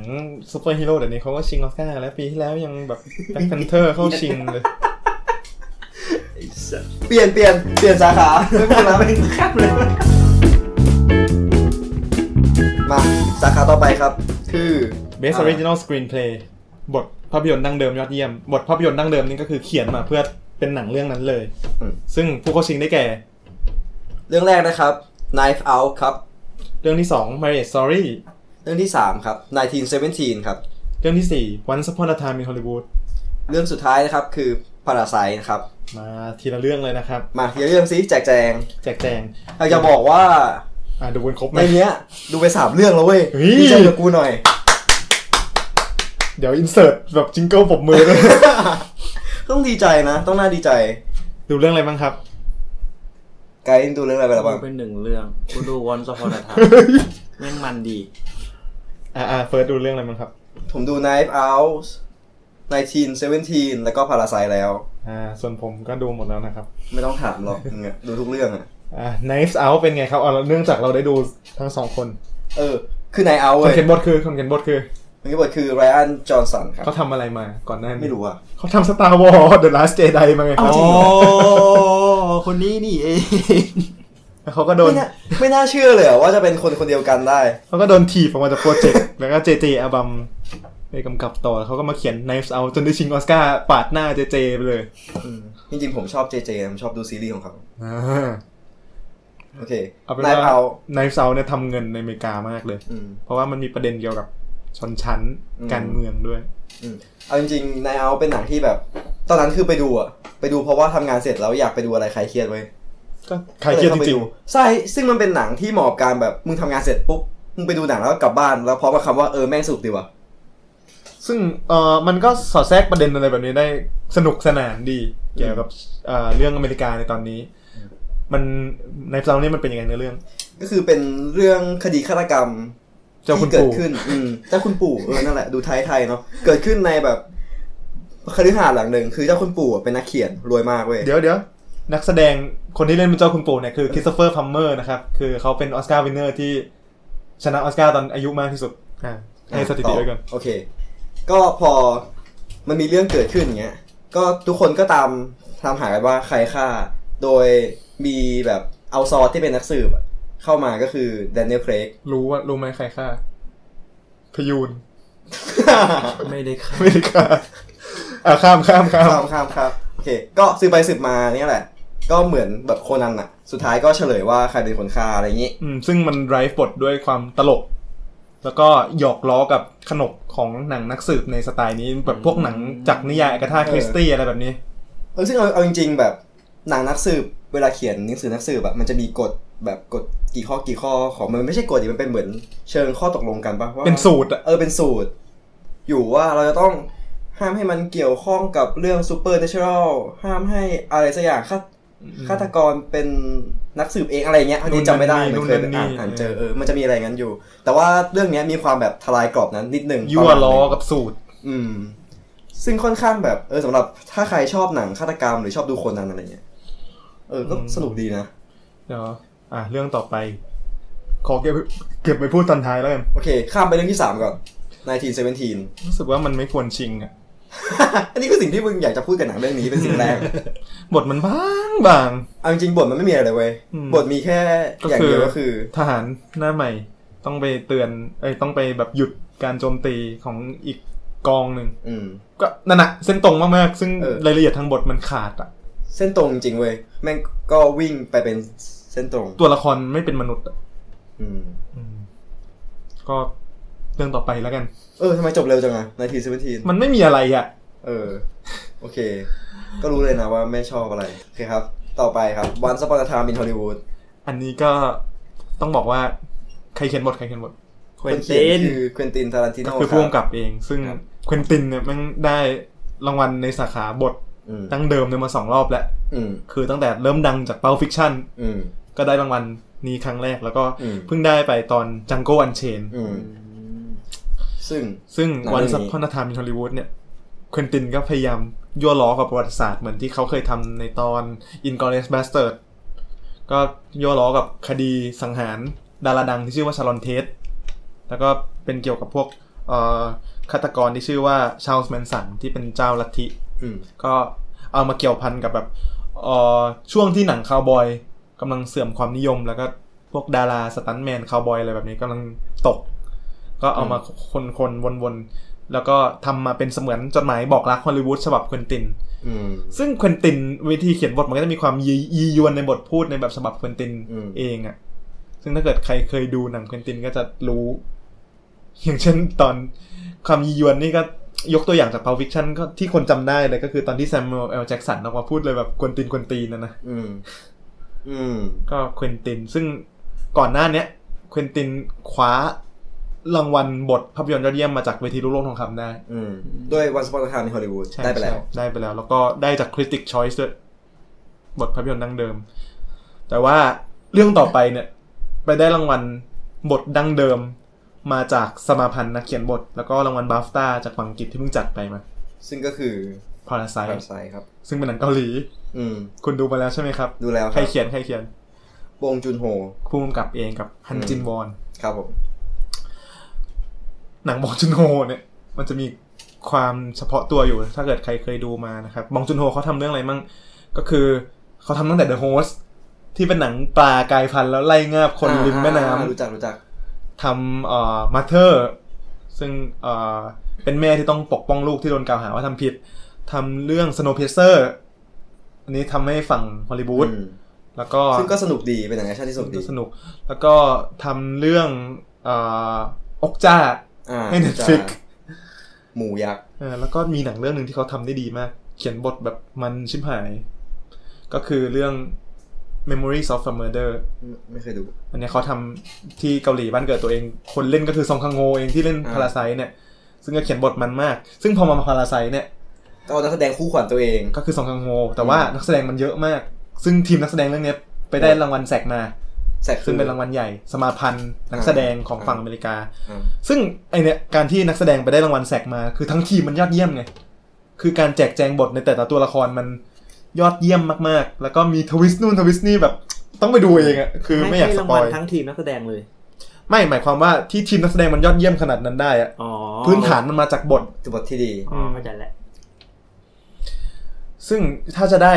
พาราไซจะได้รางวัลบทดั้งเดิมยอดเยี่ยมก็ไม่ติด แต่ว่าส่วนตัวจะชอบอีกเรื่องเรื่องต่อไปมากกว่าซึ่งก็คือหนัง Marriage Netflix ที่ชื่อว่า Marriage Story ครับผม Marriage Story เนี่ยอ่าคนเขียนบทคือโนอาบัมบากเขาทำหนังมาตั้งเอ่อเขาเคยเข้าชิงสาขานี้อืมจากเรื่อง The Squid and the Whale ซึ่งประมาณ 15 ปีได้ละ ซึ่งเป็นเรื่องเรื่องการหย่าร้างเหมือนกันเรียกว่าเขาเป็นโปรทางด้านการหย่าร้างเขาเป็นทแล้วกันนายเหรอรับจ้างยาทุกราชานะเดี๋จ๊ะยวขอเล่าก่อนโนอาบอมบากเนี่ยเขาเคยแต่งงานกับนักแสดงที่ชื่อว่าเจนนิเฟอร์เจสันลีอ่าเดี๋ยวเดี๋ยวNoah Baumbach เนี่ยผู้หญิงผู้ชาย ผู้ชายอ่าชื่อก็บอกอยู่ Noah เออขอโทษแล้วกัน Baumbach เจแล้วแล้วเมียเขาชื่อ Jennifer Jason Leigh นี่มันผู้ชายไงเนี่ยไม่รู้ไงฟังเร็ว Jennifer Jason Leigh ก็เป็นนักแสดงส่วน Noah Baumbach เนี่ย เป็นผู้กำกับแล้วคนเขียนบท ซึ่งใน Marriage Story อะมันเป็นเรื่องราวเกี่ยวกับผู้กำกับ และคนเขียนบทอืมผู้กำกับละครเวทีอืมที่กำลังจะหย่ากับเมียนักแสดงของตัวเอง อืมอืมซึ่งก็คือ ซึ่งก็คือเขาเอาพื้นฐานจากเรื่องราวการหย่าร้างของตัวเองมาอืมแจกแจงเป็นบท Marriage Story เนี่ยทางในทางบทเนี่ยต้องอาชื่นชมว่าให้รายละเอียดตัวละครได้อย่างดี แล้วก็เอาเรื่องการหย่าร้างที่มีรายละเอียดยิบย่อยว่าแบบคุณจะต้องไปทำสิ่งนั้นสิ่งนี้มาแจกแจงเป็นบทภาพยนตร์ได้อย่างย อดเยี่ยมมาก แล้วตัวละคร นักแสดงทุกคนแสดงดีกันหมดเลย ซึ่งถ้าชมใน Parasite ไปก็ต้องชมใน Marriage Story ด้วยอ่าที่ทุกคนแสดงดีได้ขนาดนี้ก็คืออาพื้นฐานทั้งบทที่ยอดเยี่ยม แล้วบทมัน drive ด้วยสองตัวละคร คือตัวละครชาลีที่เป็นตัวเอก ที่ Adam Driver เล่นอืมกับ Nicole ที่ Scarlett Johansson เล่นอืมแล้วมันจะมี dialogue แบบละครเวทีที่แบบทั้งสองคนเนี่ยต้องปะทะกัน ซึ่งยอดเยี่ยมมากอืมเป็นเรื่องที่เขียนบทได้ยอดเยี่ยมมาก ตัวละครมีมิติเป็นมนุษย์อืมเดี๋ยวจะไปเล่าต่อในตัวละคร แล้วก็ไปเล่าต่อในสาขานักแสดงแล้วกันว่ามันโอเคยอดเยี่ยมยังไง ก็สาขานี้ถ้าคิดว่าจะได้ก็คงเป็น Parasite แหละ อืมแต่อันดับสองแต่ให้สาระที่เชียร์จริงที่เชียร์จริงๆคือ Marriage Story ๆไม่น่าถามแล้วเฟิร์สเชียร์เรื่องอะไรครับ ผมเชียร์ไม่ Parasite ก็ Knives Out ไม่รู้แป๊บนึงนะ John Williams นี่ชิงไปกี่รอบแล้วนะ John Williams เนี่ยเป็นคนที่ ยังมีชีวิตอยู่ เออ แล้วก็ชิงออสการ์เยอะสุด มีเพลงเอที่อมีเรื่องที่ดังๆ แล้วแบบคอร์ริเลียมคนเท่านั้นไหม ก็ Star Wars อ๋อไอเตินเออเตินเตินเตินแล้วก็จอ เออ จอพิสกิเออเอ่อสกอร์ฉลามไล่งาบอะเอออ่าอ่าเมื่อกี้ก็เกรินไปสักนิดแล้วก็คือสาขาต่อไปที่เราจะพูดถึงนะครับ คือสาขาออริจินอลสกอร์นั่นเอง ดนตรีประกอบภาพยนตร์ยอดเยี่ยม ครับ ก็คือผู้เข้าชิงได้แก่ เรื่องแรกก็คือเรื่องเมื่อกี้นะครับ Star Wars Rise of Skywalker นะครับ เรื่องที่2คือ 1917 ครับ เรื่องที่3คือ Marriage Story ครับ เรื่องทีสี่4คือ Little Women ครับ เรื่องสุดท้ายคือ Joker นั่นเอง เราจะพูดไล่จากท้ายไปก่อน โอเค ซึ่งก็ก็คืคืออ Star Star Wars Wars The แต่เมื่อกี้ Rise of เราพูดไปก่อน Skywalker คือถ้าดูตามลิสต์เนี่ย Joker Star ไม่ Wars ขึ้นสุก่อนดท้ายเออ Joker ขึ้นก่อน แต่เมื่อกี้เราพูดเรื่อง Star Wars ไปแล้วก็ทำไมเราถึงต้องพูด Star Wars ก่อน ก็เพราะว่าเกริมันนไปแล้วไง ใช่ ก็มันชิงไปตั้ง 40 กว่ารอบ ใช่ จอห์นวิลเลียมอะJohn Williams ทำ Star Wars ทุกภาคก็ชิงทุกภาค เอางี้แล้วกันเป็นระบบอัตโนมัติของออสการ์ก็ไม่ต่างอะไรกับดิสนีย์ไม่ต่างอะไรกับ Meryl Streep ดีกว่าโอเคโอเคโอเคคุณป้า Merylเดี๋ยวดิสนีย์ก็มีเรื่องเมา คือ John Williams เนี่ย จะทำหนังอยู่2อย่างก็คือ ไม่ Star Wars ก็หนัง Steven Spielbergเออผูกขาดแล้วเกินซึ่งก็เออเป็น composer ในตำนาน เออ ก็คุ้นหูกับสกอร์ของเขาแต่เรื่องนี้เคยเคยได้มันละกี่ตัวจำไม่ได้ ลองเปิดดูเลยแล้วกันสามตัวสองสามตัวอะลองเปิดดูเลยแล้วกัน คลิกที่ชื่ออืม John Williams คือจำไม่ได้ไงคลิกที่ชื่อดิคลิกที่ชื่อ John Williams อะนั่นแหละเตินเตินเตินเตินอ่า John Williams Five Academy John Williams ชนะออสการ์ไป5ครั้งนะครับโอ้แล้วจริง ๆ ไม่ได้ชิง 40 รอบนะ ชิง 52 รอบ52เยอะมาก โอเคบ้าไม่ผิดบอหวังที่เข้ามาดู คือถ้าเกิดเออ John Williams เป็นคนที่ยังมีชีวิตอยู่ที่ชิงเยอะที่สุดใช่ไหมแต่ถ้าเกิดนับรวมคนที่ตายไปแล้ว John Williams จะเป็นรองแค่ Walt Disney เชี่ยคนนี้ก็ผูกขาดแล้วกันอะคนต่อไปดีกว่า คนนี้น่าโอเคสงสารครับ โทมัสคนต่อไป Newman จาก 1917 ครับ Thomas Newman ชิงจาก 1917 เป็นรอบ 14 แล้วนะครับ ก็ยังไม่ได้สักยังไม่ได้สักที น่าสงสารน่าสงมาก คือเขาเริ่มชิงมาจากตอนที่ทำ Little Women เวอร์ชันก่อนโอ้โห The Little Woman เวอร์ชันใหม่รอเข้าชิงรอบเออ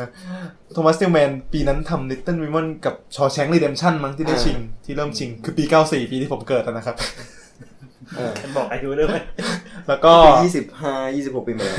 แล้วก็ Thomas Newman เนี่ยทำทำสกอร์ให้ Sam Mendes เหมือนกัน Sam Mendes คือผู้กำกับ1917นะ แล้ว Sam Mendes กำกับภาพยนตร์เรื่องแรกคือ American Beauty อ่าอ่า Thomas Newman ก็ทำสกอร์ให้เรื่องนั้นด้วย แล้วก็แบบชิงมาอยู่นั่นแหละจนตอนนี้รอบที่14แล้วก็ ยังไม่ได้สักทีแล้ว ปีนี้ก็น่าจะไม่ได้ด้วยฝั่งสกอร์ดีนะ สกอร์ดีสกอร์ดีสกอร์เป็นตัวเสริมภาพใช่ใช่ดีนะ แล้วเออก็ชอบนะ สกอร์โทมัสนิวแมนเนี่ย แต่ว่าก็น่าจะซวยอะ่ะแต่ว่าชอบจาก1917ชอบที่มันออกมาได้ถูกจังหวะแบบถูกมากๆเลยมันเล่นกับภาพมาก เล่นกับดีมากจังหวะภาพเล่นกับจังหวะ เสียงแบบเสียงที่ไม่ใช่เสียงดนตรีนะเสียงปืนเสียงอะไรแบบเนี้ย คือทุกอย่างมันทำงานด้วยกัน มา เรื่องต่อไปครับ Marriage Story แลนดี้นิวแม Randy น Newman ครับอะแล้วทำไมนามสกุลเหมือนกันล่ะ Thomas Newman กับ Randy Newman Randy Newman เนี่ยเป็นลูกพี่ลูกน้องกับ Thomas Newmanเอาจริงนึกว่าเรื่องบังเอิญนะเนี่ยเมื่อกี้นึกว่าแซวเล่นๆเฉยไม่ใช่ คือ Randy Newman เนี่ย ถ้าเกิดคนคุ้นกันเนี่ยก็ Randy Newman เป็นคนทำเพลงให้กับพวกแบบหนังพิกซ่าๆอืมเพลง Monster Inc เพลง Toy Story อะไรแบบเนี้ยอืมซึ่งปีนี้ Randy Newman ชิงสองสาขาเลย แต่เดี๋ยวค่อยบอกว่าอีกสาขาชิงอะไรแล้วกันอืมไม่ไม่ไม่ไม่บอกเลยแล้วกัน Randy Newman อะชิงเพลงด้วยจาก Toy Story 4อืมแล้วก็ชิงดนตรีประกอบยอดเยี่ยมจาก m a r i a Story ซึ่งก็ค่อนข้างชอบ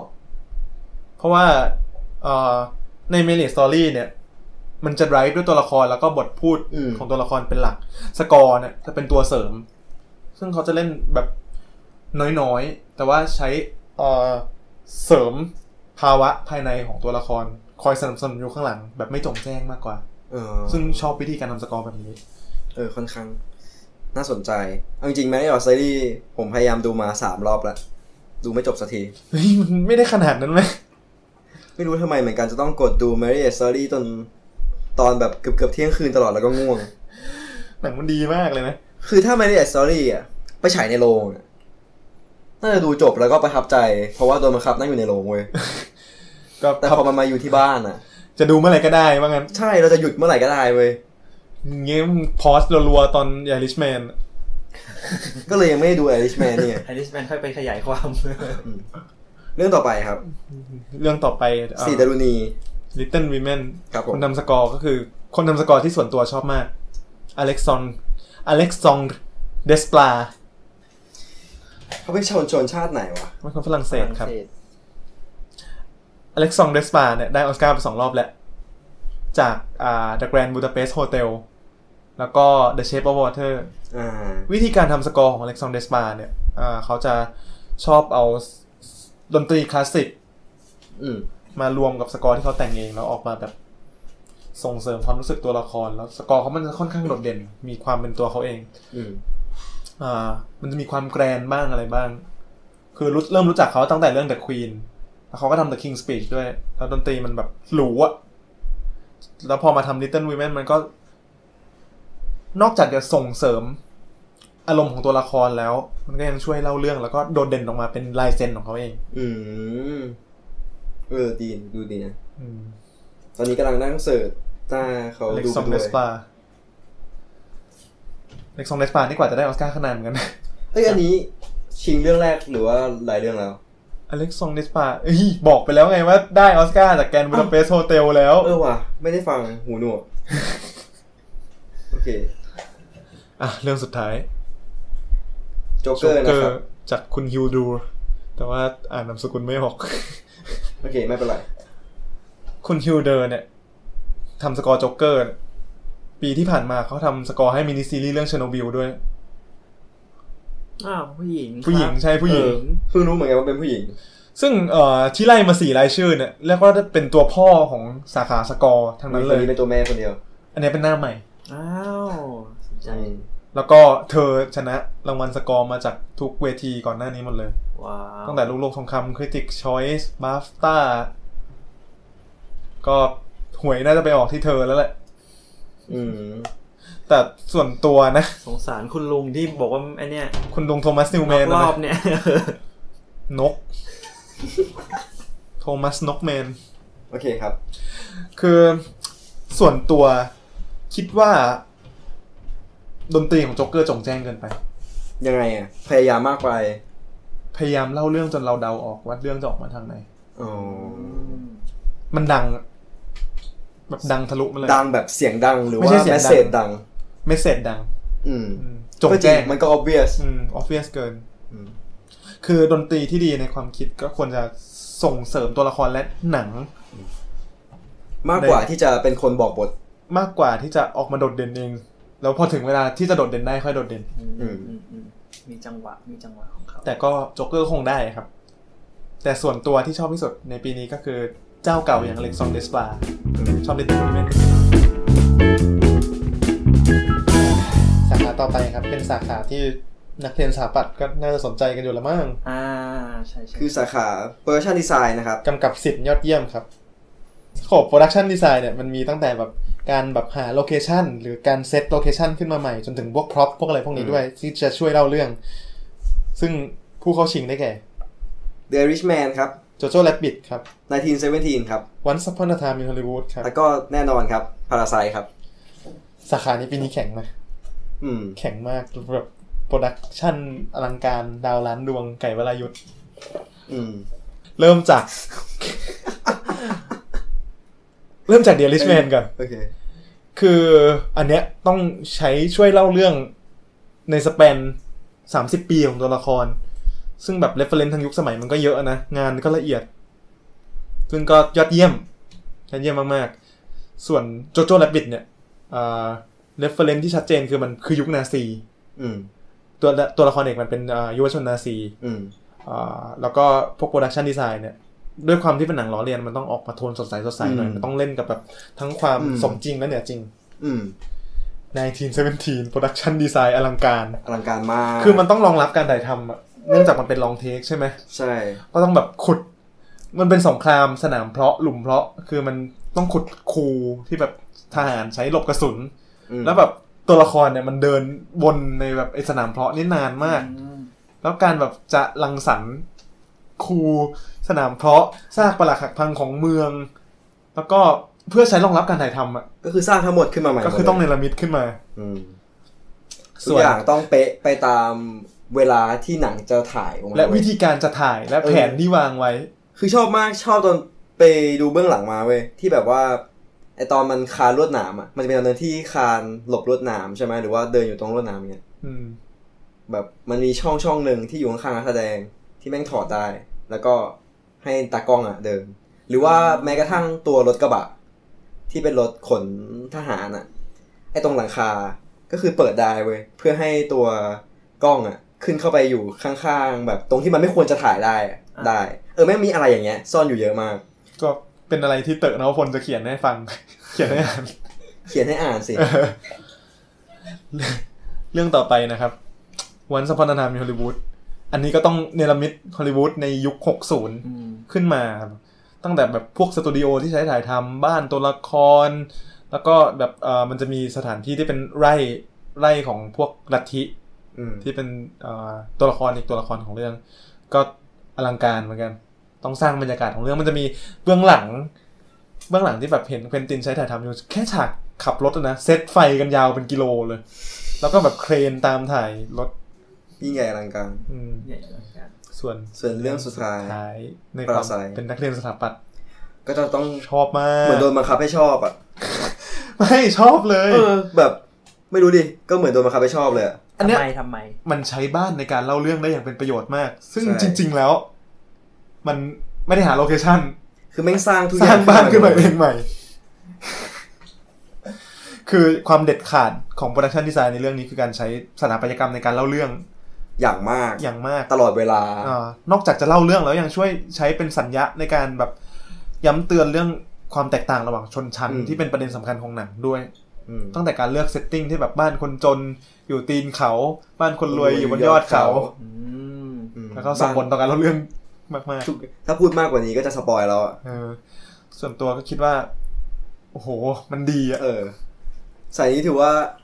ในเซตเนี้ยค่อนข้างแข็งนะมค่อนข้างแข็งส่วน พาราไซเนี่ยเคยเขียนลงนิตยสารมาแล้วนะครับ ไปอาตามอ่านกันได้ตามอ่านกันเองนะครับ มันขายหลายรอบแล้วขายของขายของ ก็ส่วนตัวชอบพาราไซที่สุดครับ ส่วนตัวผมชอบ1917ที่สุดอ่าก็มาดูกันส่วนตัวคิดว่าวันสัมพันธทานอินฮอลลีวูดได้ด้วยความฮอลลีวูดอะนะอืมแต่แต่เซตนี้แข็งนะไกด์ชอบอะไร ชอบอะไรอะเราชอบไอริชแมนว่ะ มันไอริสแมนมันก็ดีมากนะ ใช่ คือแบบเราว่ามันมันมันมีหลายหลายฉากที่มันแบบมันมันสื่อถึงอดีตมันพูดถึงกับแบบว่ามีมันมีบรรยากาศของอดีตมีบรรยากาศของแบบการเล่าเรื่องมันบอกะไรยุคางนี้อยู่ชัดเออะออืมอืมแล้วมันก็แบบว่าเป็นเป็นการแบบฉากเนี้ยมันย้อนกลับไปถึงหนังเรื่องเก่าๆที่มันเป็นเป็นเป็น iconic ในในในแต่ในในช่องนี้ด้วยที่อะผู้กำกับคนนี้เคยทใช่ใช่คือำถ้าชื่ออะไรผู้กำกับคนนี้ไม่รู้จัก ลุง Martin Martin Martin Martin Scorsese สาขาต่อไปคือสาขา Cinematography Cinematography ครับกำกับภาพยอดเยี่ยมก็ถ่ายภาพไปแหละอืมแต่วันนี้มันต้องกำกับเพราะมันเป็นภาพเคลื่อนไหวอืมหน้าที่หน้าที่ของผู้กำกับภาพคืออะไรอะก็กำกับการเคลื่อนกล้องที่จะให้ช่วยส่งเสริมในการเล่าเรื่องให้มากที่สุด รวมถึงวางองค์ประกอบภาพ คือให้ออกมาเป็นคิดภาพศิลปะที่จะได้เห็นน่ะแล้วอืมภาพมันจะสื่ออะไร ให้ออกมาทางเรียกว่าไงดี ทฤษฎีการจัดองค์ประกอบภาพอ่าโอเค จัดองค์ประกอบ อย่างงดงามด้วยนะแล้วภาพไม่ได้ภาพนิ่งด้วยไงต้องเคลื่อนด้วยอืมต้องมีเข้าออก ซึ่งมันยากกว่าภาพนิ่งไงอืมผู้เข้าชิงได้แก่ เรื่องแรกนะครับ The Irishman ครับโจ๊กเกอร์ครับ The Lighthouse ครับ1917 ครับ แล้วก็ Once Upon a Time in Hollywood ครับ เรื่องแรกก็รู้สึกว่ามันก็ไม่ได้ฉวัดเฉวียนอะไรมาก มันก็ถ่ายแบบธรรมดาแต่ก็ออกมาดีแหละอืมก็ The Irishman ก็ออกมาดีแต่ไม่ได้เล่นท่ายากอะไรอะอืมเรื่องต่อไป เรื่องต่อไปโจ๊กเกอร์ก็ยอมรับว่างานภาพดีมากอืมเพราะมันต้องใช้ส่งเสริม พวกคาแรคเตอร์ของเมืองที่แบบสกปรกโสมม พร้อมเมืองที่แบบมีความอัดอั้นตันใจและความบ้าคลั่งพร้อมจะระเบิดออกมาได้ทุกเวลาอย่างเมืองกอตแทมไม่ได้มีความเรนของเมืองไหมกอตแทมก็แทมนิวยอก็ร์กคือนิวยอร์กโออะเค อืมอืมแต่ว่าเอออยากรู้อะอยากรู้เรื่องว่าความซิมไอในซีนิมาโตกราฟีอันเนี้ยแม่งแบบแม่งรีเฟกความคอมิกออกมาไหมมีนะ แต่มันจะไปอยู่ในเรื่องแบบการ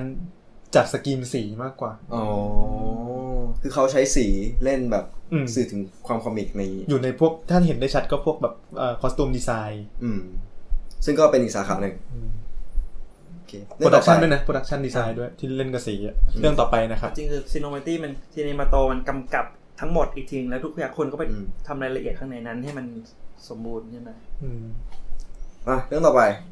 The The Lighthouse Lighthouse อันนี้ก็เป็นหนัง Art House indie แต่ว่าดาราที่เล่นสองคนเนี่ย เบอร์ใหญ่ คือวิลเลียมเดฟโฟ Willem วิลเลมวิลเลม Willem เดฟ Dafoe โฟ วิลเลียมก็ได้ไม่ใช่เขาไม่ได้ชื่อวิลเลียมเขาชื่อวิลเลมครับวิลเลียมครับแล้วก็อีกคนหนึ่งคือ Robert Robert Pattinson ครับซึ่งเขาเล่นดีมากกันทั้งคู่นะครับอย่าอย่าอย่าไปจำเขาจาก Twilight นะเขาเล่นดีมากคือทั้ง Kristen Stewart กับ Robert Pattinson เนี่ยฝีมือดีมากเลยนะเอาจริงแต่ว่าพอมันไปอยู่ในทวายไลท์แล้วอะๆคนมันจำอะอืมอืมก็เหมือนที่กูจำสกาโจจากแบ็ควีโดนั่นแหละยังแล้วรู้สสึกกาผิดโจอยู่เลย คือจำจากแบ็กวิดโอได้แต่สกาโจเป็นคนที่เล่นหนังเก่งนะครับเอานอกเรื่องนอกเรื่อง โอเคต่อมา The Lighthouse The Lighthouse เนี่ยเป็นท่าบูชาครู บูชาครูยังไงก็คือ กลับไปบูชาหนังคลาสสิกขาวดำนะครับ ถ่ายด้วยแบบเอ่อถ่ายด้วยสัดส่วนสัดส่วน1.19ต่อหนึ่งคือเกือบจะจัตุรัสนะนะอืมก็เป็นสัดส่วนหนังสมัยก่อน แล้วก็เล่นด้วยความขาวดำขาวดำเนี่ยมันก็ต้องเล่นจากกับการจัดแสงแสงเงา เล่นคอนทราเล่นคอนทราสต์ซึ่งไอ้ท่าอะไรพวกเนี้ยประทับใจมาก แล้วก็เอ่อเนี่ยการจัดองค์ประกอบภาพเนี่ยของ The Lighthouse เนี่ย มันจะวางโฟกัสไว้อยู่ตรงกลางเกือบหมดเลยเท่าที่สังเกตอะนะ แล้วก็ไอ้ที่ตลกอย่างหนึ่งคือมันต้องหนังมันมีซิมโบลิกเกี่ยวกับเรื่องเพศชาย มันจะต้องถ่ายให้ออกมาเป็นฟาลิกอะเออ เข้าใจ เออฟาลิกคืออะไรไปค้นหากันเอาเองนะครับโอเคฟาลิกก็ฟังคล้ายๆกับปลักคิกเออนั่นแหละเออ นั่นแหละ มันจะต้องถ่ายจัดองค์ประกอบภาพให้ออกมาเป็นแบบความตั้งตางานอ่าออกมาตลอดเวลา ซึ่งแบบอื้อหือ เด็ดขาดมากในการจัดองค์ประกอบภาพโอเคโอเคไปต่อไปต่อ แต่เรื่องต่อไปก็เด็ดขาดเหมือนกัน คือผู้กำกับภาพเรื่องเนี้ยก็คือเบอร์ใหญ่มาก อืม เขาเคยชนะออสการ์ครั้งหนึ่งมาจาก Blade Runner อืม2049ซึ่งก่อนหน้าจะชนะจาก Blade Runner เนี่ยเขาชิงมา14 15 รอบเลยเลยทุกอย่างเลยก่อนจะชนะคือนานมาก แต่ว่าปีนี้เขากลับมาอีกแล้วครับ อืมกับ 1917 ไม่รู้จะ เริ่มยังไงดีคุณ ก็พูดถึงถ้าพูดถึงหนังลองเทคอะเบิร์ดแมนอะทำไปแล้วอืมซึ่ง Birdman ก็ได้ออสการ์สาขากำกับภาพเหมือนกันก็คือเด็ดขาดแล้วพอมาเรื่องเนี้ย เทียบชั้นกันได้ไหมวะก็เล่นทายากอยู่ ซึ่ง1917เด็ดขาดยังไงมันเริ่มตั้งแต่แบบถือกล้องตามตัวละครในสนามเพลาะอืมแล้วก็แบบต้องหันทางนู้นทีหันทางนี้ทีอืมซึ่งมันต้องซ้อมคิวกันเป๊ะมากอืมๆถึงจะออกมาเป็นอย่างนั้นได้ แล้วคนกำกับภาพมือเก่าขนาดนี้ทำได้อยู่แล้วแหละเออ มันจะมีอยู่ตอนหนึ่งที่เล่นกับแสง flare แล้วแบบขนลุกอ่าอ่าอ่ามมากกำกับภาพกันได้ยังไงฉากนั้นฉากนั้นดีมากนะครับอืมต้องต้องต้องไปดูซึ่งถ้าลุงโรเจอร์ชนะตัวเนี้ยจะได้เป็นตัวที่สองของเขา ใช่ ซึ่งก็พอพ้นจากความนกมาแล้วก็แบบได้รัวๆเลยอืมคือนกมานานมากเหมือนกันเออแต่สงสาร Thomas Newman ว่ะไม่จบเลยเนี่ยนอกรอบเรื่องต่อไปวันซัพพอร์ต i ทามอินฮอลลีวูดนะครับ กำกับภาพโดย Robert Richardson Robert Richardson มันเคยได้ไปแล้วจำไม่ได้ ต้องไปเช็คข้อมูลอีกทีนึงอืมแล้วกำกับภาพเรื่องนี้เป็นไง ก็เหมือน The Irishman นะเล่นท่าธรรมดาอืมไม่ได้ไม่ได้แบบปุ๊บขึ้นมาแต่อ๋อเหรอก็ก็ดีอะอืมในระดับก็ดีอะซึ่งนั่นแหละ เออ ก็มองว่า ก็มองว่า Jo- Joker อยู่ในระดับดี ส่วน The Irishman กับ Once Upon a Time อยู่ในระดับก็ดีอืม แล้วแต่สองเรื่องที่มันจะตบกันจริงๆอะอืมคือ The Lighthouse กับ 1917 ก็คิดว่าใน1917น่ะจะได้เพราะมันเล่นท่ายากอืมมัน long take แล้วก็โอ้ไม่รู้จะพูดไงต่อ เออ แต่ว่าส่วนตัวแล้วเคนอยากให้ใครได้ ส่วนตัวชอบ The Lighthouse อืมกูว่าแหละผมก็น่าจะรู้อยู่แล้วในทีม Seventeen นะครับ ยังไม่ได้ดู The Lighthouse ไงใช่ เพราะว่ายังไม่อยู่นะเว้ยเหตุผลเดียวเลยใจอะ ของเราคือเราคิดว่า The Lighthouse เพราะเรารู้สึกว่าถ้ามองในเรื่องขององค์ประกอบศิลป์เนี่ย พอตัดพอตัดสีไปแล้วอะ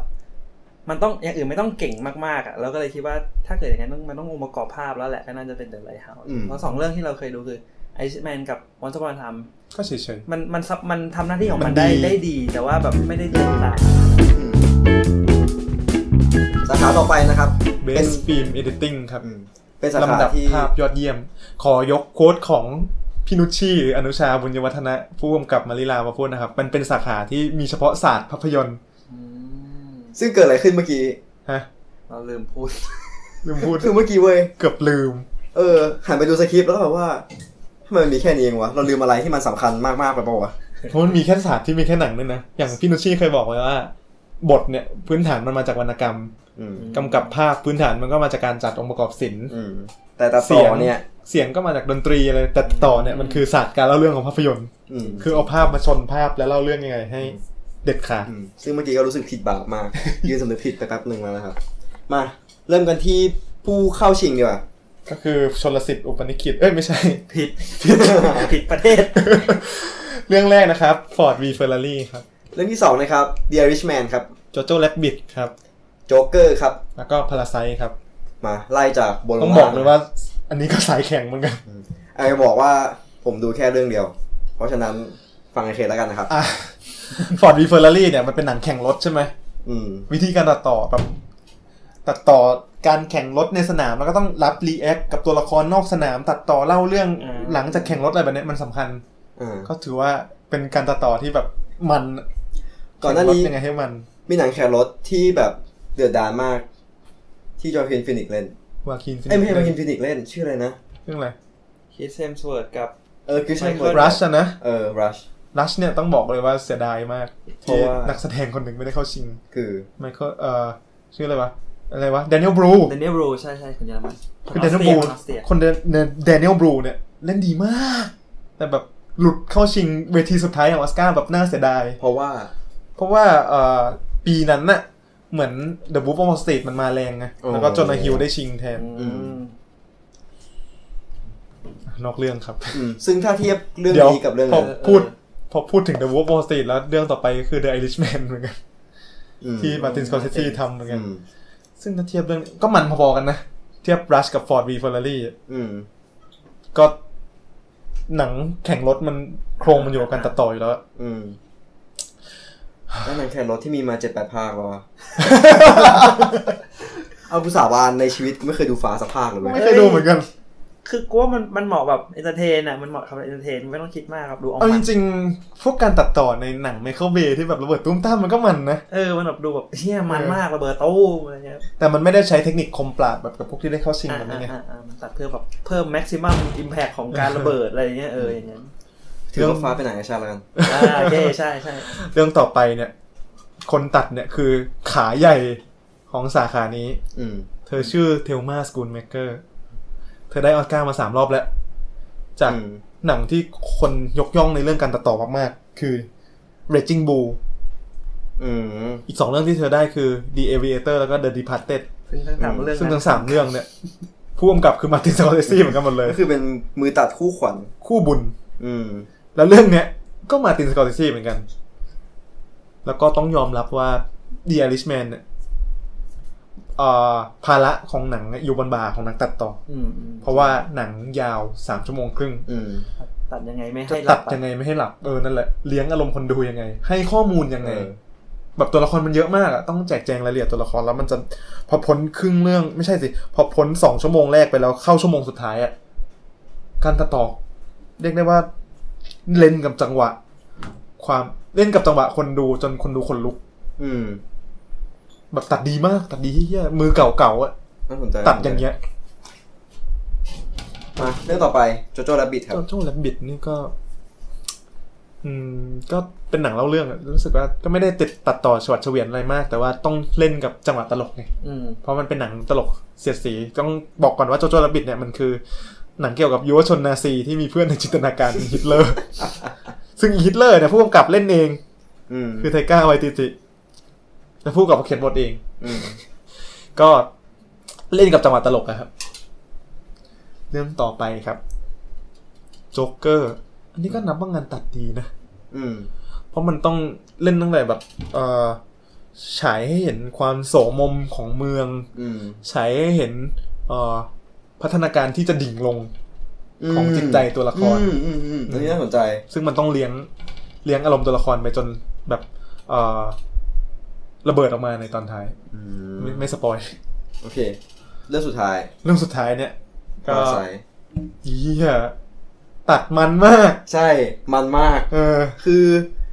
พาราไซอะ เป็นหนังที่แบบพอดูอะเราจะรู้สึกว่ามันมีความหนังเกาหลีเว้ย แต่มันมีจังหวะของมันอยู่เนอะใช่ มันมีจังหวะอะไรบางอย่างที่เราคุ้นเคยกับซีรีส์หรือว่าจังหวะนับเกาองลีจุนโฮด้วยนะ เออ คือด้วยความที่หนังมันต้องเล่าเรื่องแบบพลิกไปพลิกมาพลิกไปพลิกมา แล้วจังหวะการตัดอะ มันต้องแบบชุบชับชุบชับชุบชับชุบชับอะ แล้วมันสนุกด้วย สนุกมาก สนุกเฮียต้องจี้ปากให้อะเออ จี้ปากอะแต่เอ่อหนังที่เพิ่งได้รางวัลจากบัฟต้ามา ก็คือ Ford v Ferrari อ้าวเหรอแต่ส่วนตัวนะ คิดว่า achievement ทางการตัดต่อที่ยอดเยี่ยมที่สุด ก็คือ The Irishman อืมก็คือป้าคุณป้าขาใหญ่อืมคนนี้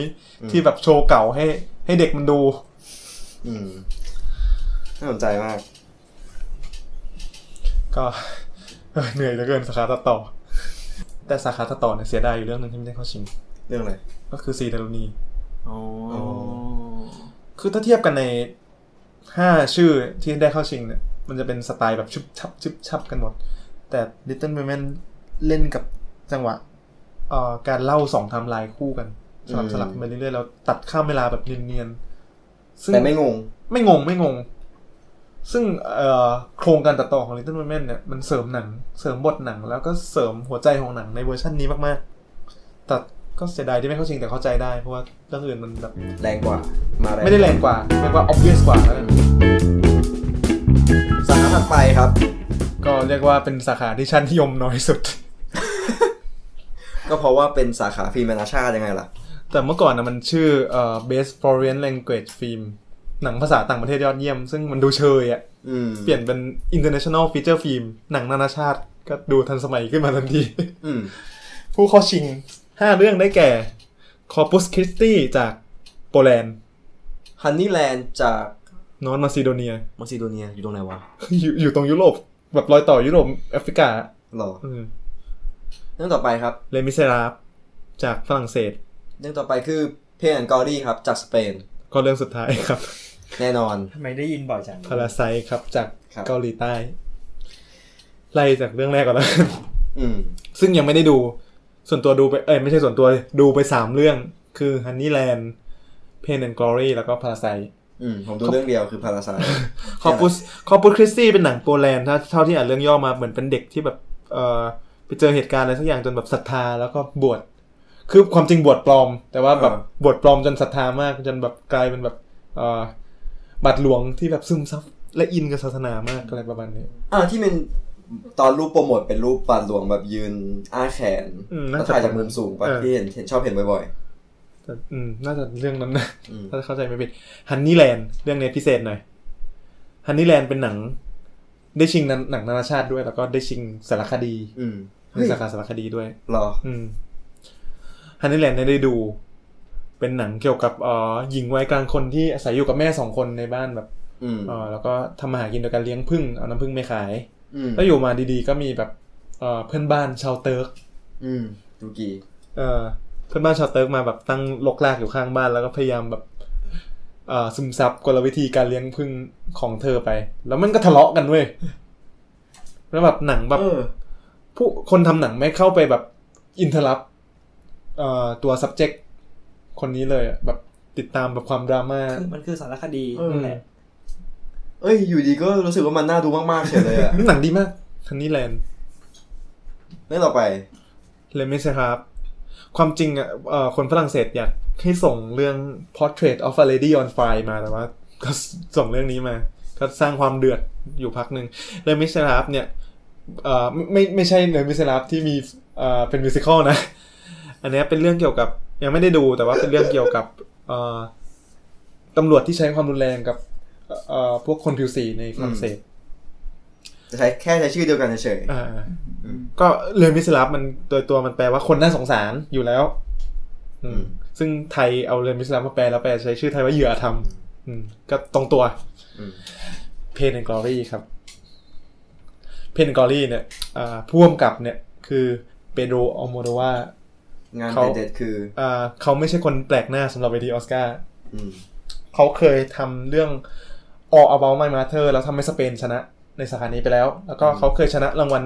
บทภาพยนตร์ดั้งเดิมจากเรื่อง Talk to Her อืมด้วย แล้วนอกจากเนี้ยอ่าเปโดรอัลโมโดวาร์ยังทำหนังพูดภาษาสเปนอืมที่ทำให้นักแสดงสเปนได้ชิงออสการ์มาแล้ว ก็คือเพน e โ o เป้ครูซเข้าชิงในเรื่อง v อลแวร์อืมแล้วปีเนี้ย Pain and Glory ทำให้นักแสดงคู่บุญอย่างแอนโตนิโอเบนเดราสของเขา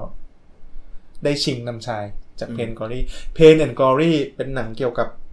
อ่อเป็นหนังซ้อนหนังเหมือนหนังซ้อนหนังเกี่ยวกับชีวประวัติขอโทษครับ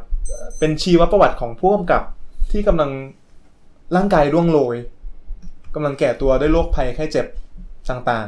ๆ อืมแต่ว่าเขาก็หวนคำนึงถึงชีวิตที่ผ่านมาของเขาในวัยเด็ก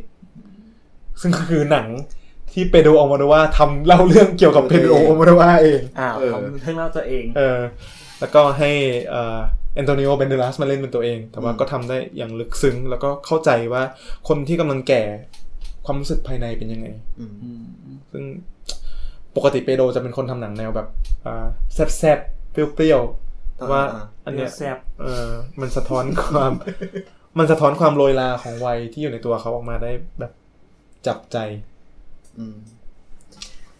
เรื่องสุดท้ายส่วนเรื่องสุดท้ายพูดไปหลายรอบแล้วอะเรื่องสุดท้ายเดี๋ยวเราพูดถึงกลยุทธ์ของ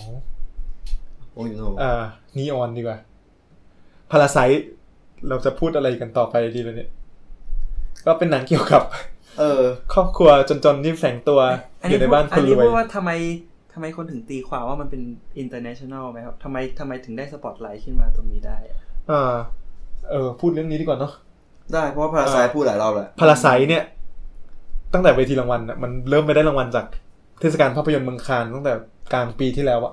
คือได้รางวัลสูงสุดมาเลยปาล์มทองคำรางวัลสูงสุดของเทศกาลนั้น แล้วก็คืบคลานมาฝั่งฮอลลีวูดอืมทีเนี้ยสตูดิโอไม่ใช่สตูดิโอสิ ผู้จัดจำหน่าย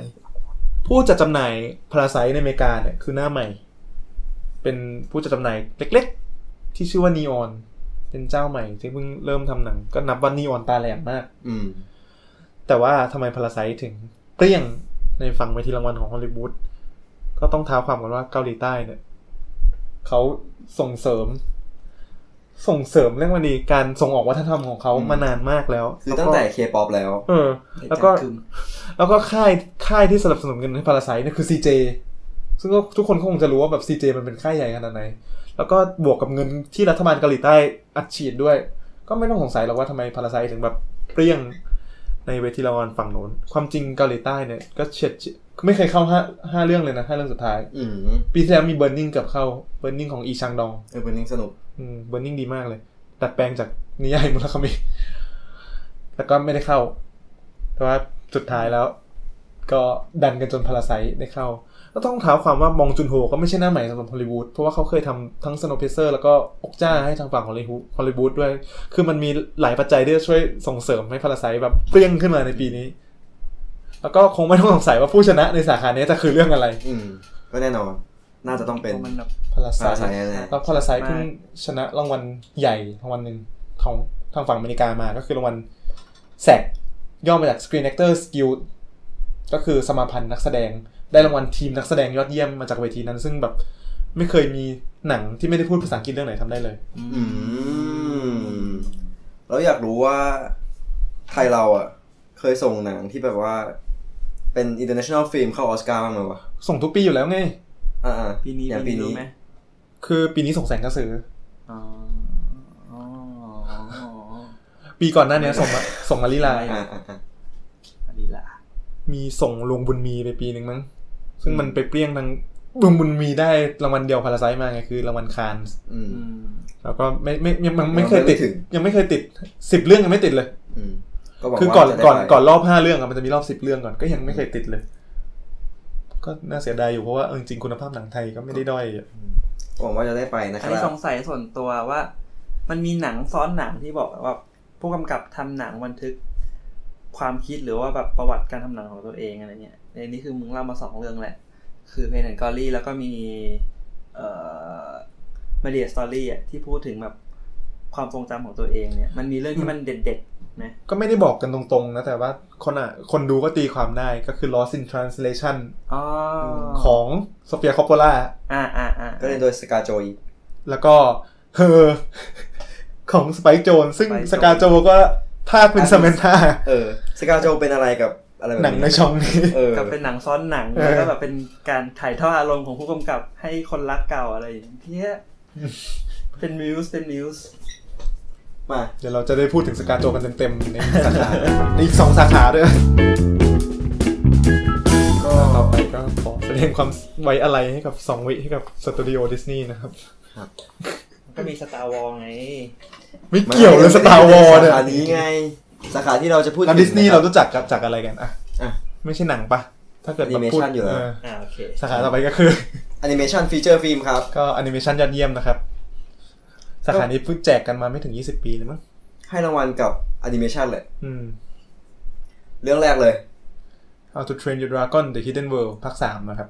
ครับ จาก I Lost อะจากเอ่ออันนี้อะไรวะ Dreamworks เออ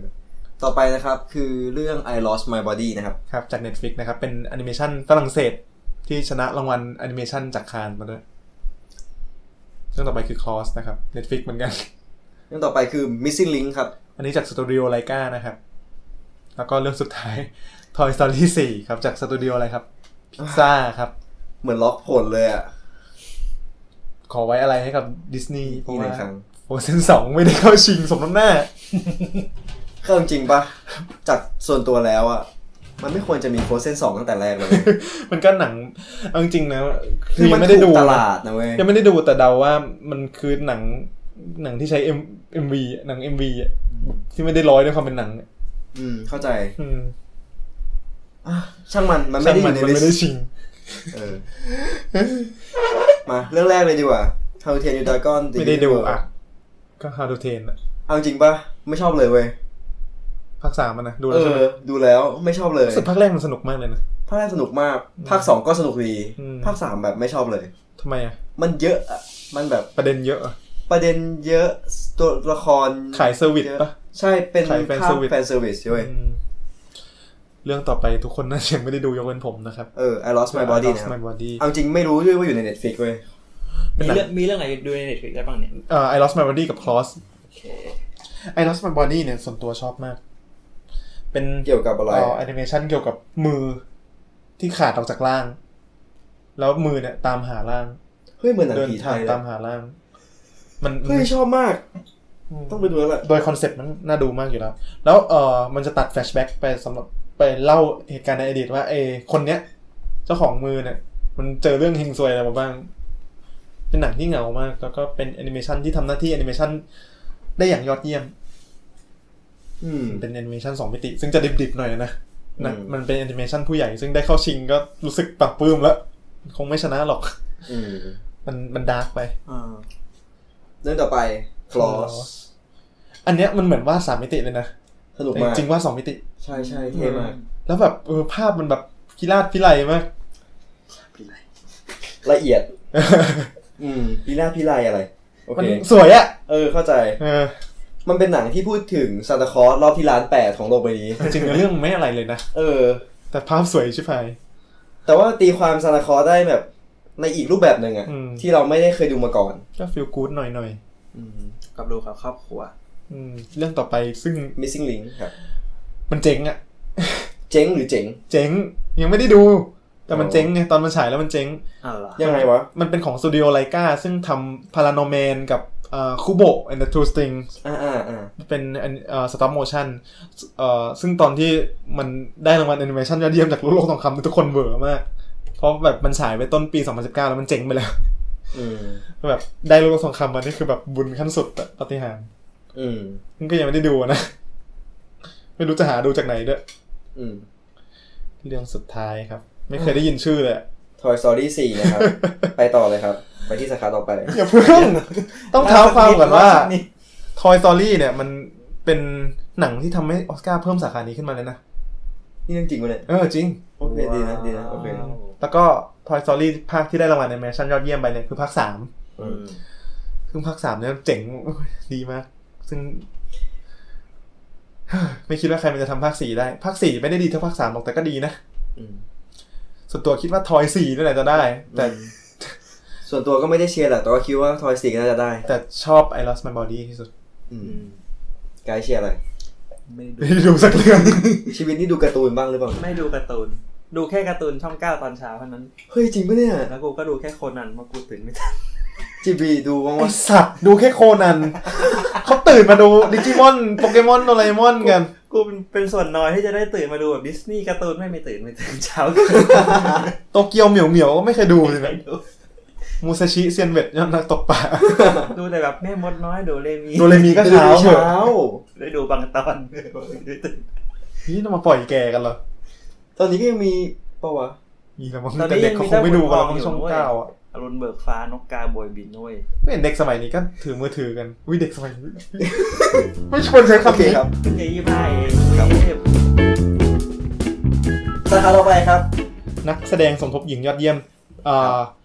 Best Actress in a Supporting Role ซึ่งสาขานี้ให้รางวัลกับใคร เฮ้ย อย่าพึ่งสิ ไล่ชื่อผู้เข้าชิงก่อน ผู้เข้าชิงได้แก่หนึ่ง Kathy Bates จาก Richard Jewell สองนะครับลอร่าเดินจาก Marriott Story ครับสามครับ Scarlett Johansson จาก Jojo Rabbit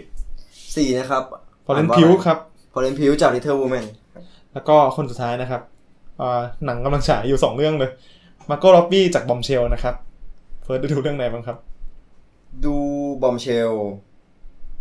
เรื่องเดียว เรื่องเดียว ดู Marriott Story ไปประมาณ20นาที แต่ก็ได้เห็นลอร่าเดินออกมาว่าดเฮ้ยลวเห็ดนลายแล้วเห็นแล้วเท่เท่เจ๋ง เราจะไล่จาก Kathy Bates กันแล้วกันนะครับ Kathy Bates คือเฟิร์สรู้จักอยู่แล้วเฟิร์สดู American Horror Story ชอบมาก ชอบจากอเมริกัน Horror Story แล้วก็ไม่รู้ว่าเป็นนักแสดงที่แบบโด่งดังได้รางวัลมาเยอะแยะ คือแคท h ีเบตเนี่ยเป็นคนที่แบบอยู่ในวงการมานานนานแล้วแบบ ภาพลักษณ์เขาโดดเด่นนะเขาจะทุ่มๆหน่อยเอ่อบทที่เตะตาคนก็คงเป็นบทป้ามอลลี่บราวน์ในไททานิกที่แบบขโมยซีนพระเอกนางเอกอยู่ไม่น้อย แต่ว่าแคท h ีเบตเนี่ยเคยได้ออสการ์มาแล้วจากเรื่อง Misery ซึ่งเป็นหนังสยองขวัญจากนิยายสตีเฟนคิงนะครับอืมซึ่งเธอเล่นเป็นนางพยาบาลที่ช่วยช่วยนักเขียนที่เกิดอุบัติเหตุ แต่ว่าสุดท้ายแล้วก็โรคจิตกักขังหน่วงเหนี่ยว แล้วแบบต้องแบบเผชิญกับความสยองขวัญแล้วเธอเล่นแบบสติแตกมากๆการได้ออสการ์ไปจากการชิงครั้งแรกอืมแล้วก็เธอชิงออสการ์อีกสองครั้งในสาขาสมทบจาก primary colors แล้วก็เอ่อ about Schmidt ในปี 2002 ซึ่งนี่เธอก็ไม่ได้ชิงมานานแบบ 10 กว่าปีแล้ว18 ปีได้เอาเหรอ17 18ปีเออเนี่ยคือการชิงครั้งแรกในรอบ 17 ปี เฉพาะเวทีออสการ์ป่ะอืมแต่เวทีอื่นเฉพาะเวทีออก็สการ์ก็ได้ไป อยู่แล้ว ไม่รู้ว่าเคยจำของหนังเนี่ยไม่เกี่ยวนะ มันจำไม่ได้ แต่ว่าเธอเล่น American Horror Story ไงก็ได้เอมมี่อืมออกได้มามีฝั่งใช่ใช่ใช่ฝั่งทีวีไม่ใช่เวที ก็โอเคแคท h ีเบสเนี่ยก็เรียกว่า comeback แต่ว่าแคท h ีเบสเนี่ยเขาก็เมาท์เมาท์ก็ได้แบบมาแบบเสียบที่เจนนิเฟอร์โลเปสหรือเปล่า ว่าเขาเก็งกันว่าเจนนิเฟอร์โลเปสจะได้เข้าชิงในสาขาสมทบหญิงจากปีนี้ จากเรื่อง Hustlers แต่พอได้ดูผลงานการแสดงของแคท h ีเบสใน Richard Jewell ก็ต้องขอซูฮกจริงๆ เพราะว่าแคท h ีเบสเนี่ยเก่งชิบหายอืม Richard Jewell เนี่ยหนังมันหนังเป็นหนังคลินต์อีสต์วูดก็น่าจะเคยดูหนังคลินต์อีสต์วูดกันนะ เรื่อง Sully ที่ทอมแฮงค์เล่นหรือว่าจะเป็นเรื่อง American Sniper อืมแล้วคลินต์อีสต์วูดคลินต์อีสเคต์ยวูดูดเคเนี่ยยดูเคยทำหนังได้ออสการ์มาสองเรื่องคือ Unforgiven แล้วก็ Million Dollar Baby ซึ่งเขากำกับนักแสดงเก่งอยู่แล้ว ใน Richard Jewell เนี่ยเป็นหนังเกี่ยวกับรปภที่แบบไปเตือนคนว่าคนในงานคอนเสิร์ตว่ามันมีระเบิดเว้ยแต่ว่าสุดท้ายแล้วโดน FBI กล่าวหาว่า เป็นคนจัดฉากเพื่อที่จะแบบได้หน้าเองอะไรประมาณนี้ ก็โดนกล่าวหาแล้ว Kathy Bates เนี่ยเล่นเป็นแม่ของ Richard Jewell แล้วมันจะมีฉากที่ได้ส่ง Kathy Bates ในตอนท้ายที่แบบเธอต้องออกมาพูดกับสื่อว่าแบบลูกฉันไม่ได้ทำอืมลูกฉันไม่ได้ทำอะไรประมาณนี้แล้วก็มันก็ มันส่งอะแล้วนักแสดงระดับ Kathy Bates เล่นอะมันก็จะแบบ เออ เจโรหลุดอะเจโรเลยหลุดเข้าชิง อืม ก็เข้าใจได้ เพราะว่านี่คือหนึ่งในตัวแม่ของวงการ เรื่องต่อไปลอร่าเดินข้ามเอาไว้ท้าย ใส่ไม่ดีชอบเอาสิ่งตัวเองชอบไปไว้ส่วนท้ายเออพูดถึงคนนี้ก่อนดีกว่า คนนี้ปีนี้ชิงสองสาขาแล้วนะครับ สกาเลตโจฮันสันครับ จากโจโจ้และโจบิดราบิดScarlett เนี่ย ที่ได้ชิงสองสาขาเนี่ยมันมันมันต้องลากยาวเลยนะ จากปี 2003 ที่เธอเล่นหนังเรื่องหนึ่ง ที่เราพูดกันไปแล้ว ก็คือ Lost in Translation ซึ่งเธอเล่นดีมาก เล่นน้อยๆ แต่ว่า express อารมณ์ทางสายตา แต่เธออดเข้าชิงออสการ์เพราะว่า เพราะว่าอะไรไม่รู้ ซึ่งปีนั้นน่ะเธอได้ BAFTA จากฝั่งอังกฤษด้วยนะนำหญิงอืมจาก Lost in Translation แต่ไม่ได้เข้าชิงออสการ์คือแบบ ใจร้ายมาก ปีเนี้ยพอ เธอเล่น Avenger Endgame ด้วยแล้วก็มีบทดีๆ อีกสองเรื่องก็ออสการ์ก็เลย อะ ชิงไปเลยสองสาขาอืมอะในโจโจ้แ b บ t เนี่ย เธอเล่นเป็นแม่ของตัวเอกที่ชื่อว่าโจโจ้แ b บ t ก็เป็นยุวชนนาซีที่พูดไปแล้ว อ่า ที่พูดไปแล้ว แต่ว่าความซับซ้อนของบทเนี่ย คือบทบทแม่ในโจโจ้แ b บ t เนี่ย เอาเด็กหญิงชาวยิวเข้ามาซ่อนในบ้านด้วย แล้วเธอก็ต้องดีลกับแบบความเข้าใจของลูกว่าแบบ ที่มันขัดอ่าที่มันเรียกว่าไงดี มันไม่ตรงกับความเชื่อที่ถูกปลูกฝังมาในบรรดายุวชนนาซี แล้วก็สกาเลตต้องเล่นกับความเอ่อเล่นกับจังหวะตลกของหนังด้วย ซึ่งเธอก็สมควรเข้าชิงอืมแล้วอืมคนต่อไปนะครับ Florence Florence Pugh Pugh จาก Little Women Florence Pugh เนี่ยเอ่อเรี ยกว่าไงดี ปีนี้เธอมีหนังสามเรื่องเลยนะ เรื่องอะไรบ้าง ซึ่งก็คือ Fighting with My Family เล่นกับ The Rock อ่าเรื่องที่สองเป็นหนังสยองขวัญ Midsommar อืมอ๋อแล้วก็คืออีกเรื่องหนึ่งก็คือ Fallen เอ่อ Fallen Pugh ได้เข้าชิงจาก Little Women ซึ่งใน Little Women เนี่ย เธอ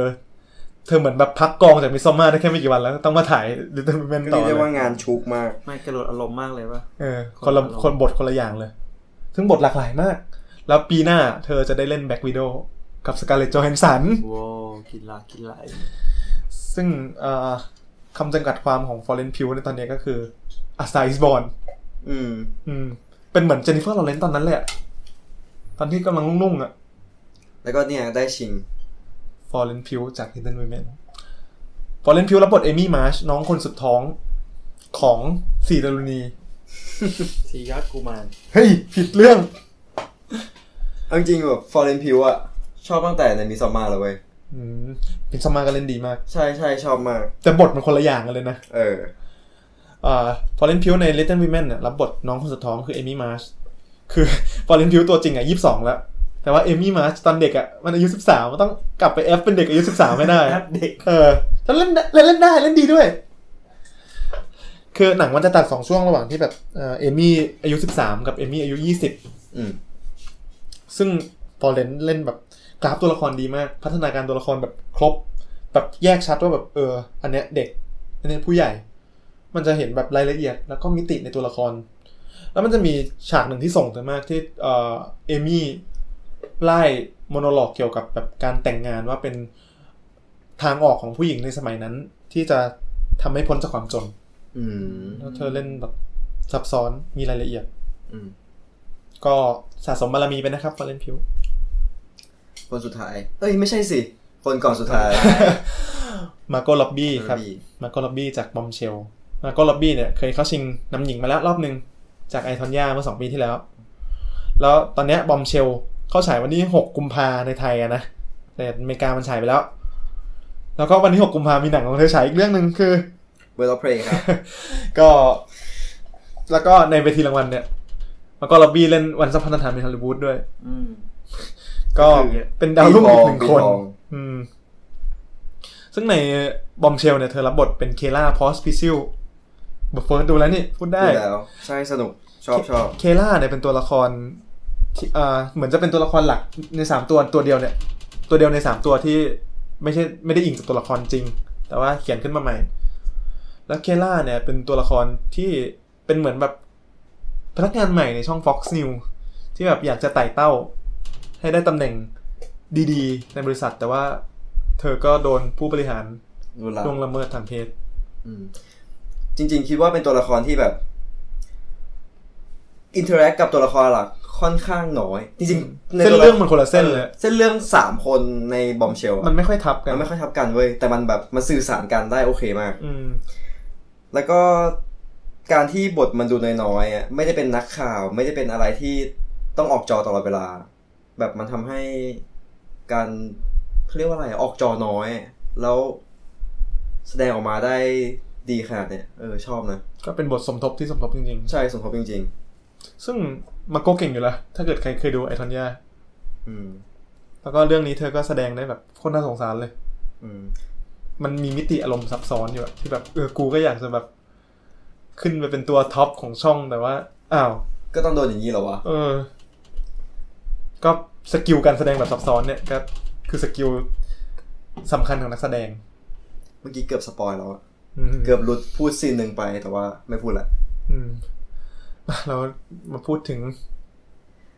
คนสุดท้ายLaura Dern นะครับ Laura Dern เดินไปไหนเดินมาให้มึงเล่าสักทีเนี่ยไอ้เหี้ยเล่าดิเท้าความก่อนดีกว่า เกลียดมากสิ่งนี้ หยุดกัก Laura Dern เนี่ย พ่อเขาชื่อ Bruce Dern เกินเยอะไปไหม แม่เขาชื่อ Diane Ladd Bruce Dern ชิงออสการ์มาแล้วสองรอบรอบเอ้าล่าสุดคือเพิ่งชิงนำชายจากเรื่อง Nebraska Diane Ladd แม่ของเธอเนี่ยชิงออสการ์มาแล้วสามรอบ ก็คือเป็นครอบครัวนักแสดง อ่าเป็นครอบครัวนักแสดงไดแอนแลดเนี่ยตอนเข้าชิงออสการ์รอบที่สามอะเข้าชิงจากเรื่อง Rambling Rose ซึ่งเข้าชิงในสาขาสมทบ อืมแต่คนที่ชิงในสาขาน้ำหญิง จากเรื่อง Rambling Rose อะคือลอร่าเดินอืม ก็เป็นคู่แม่ลูกคู่แรกและคู่เดียว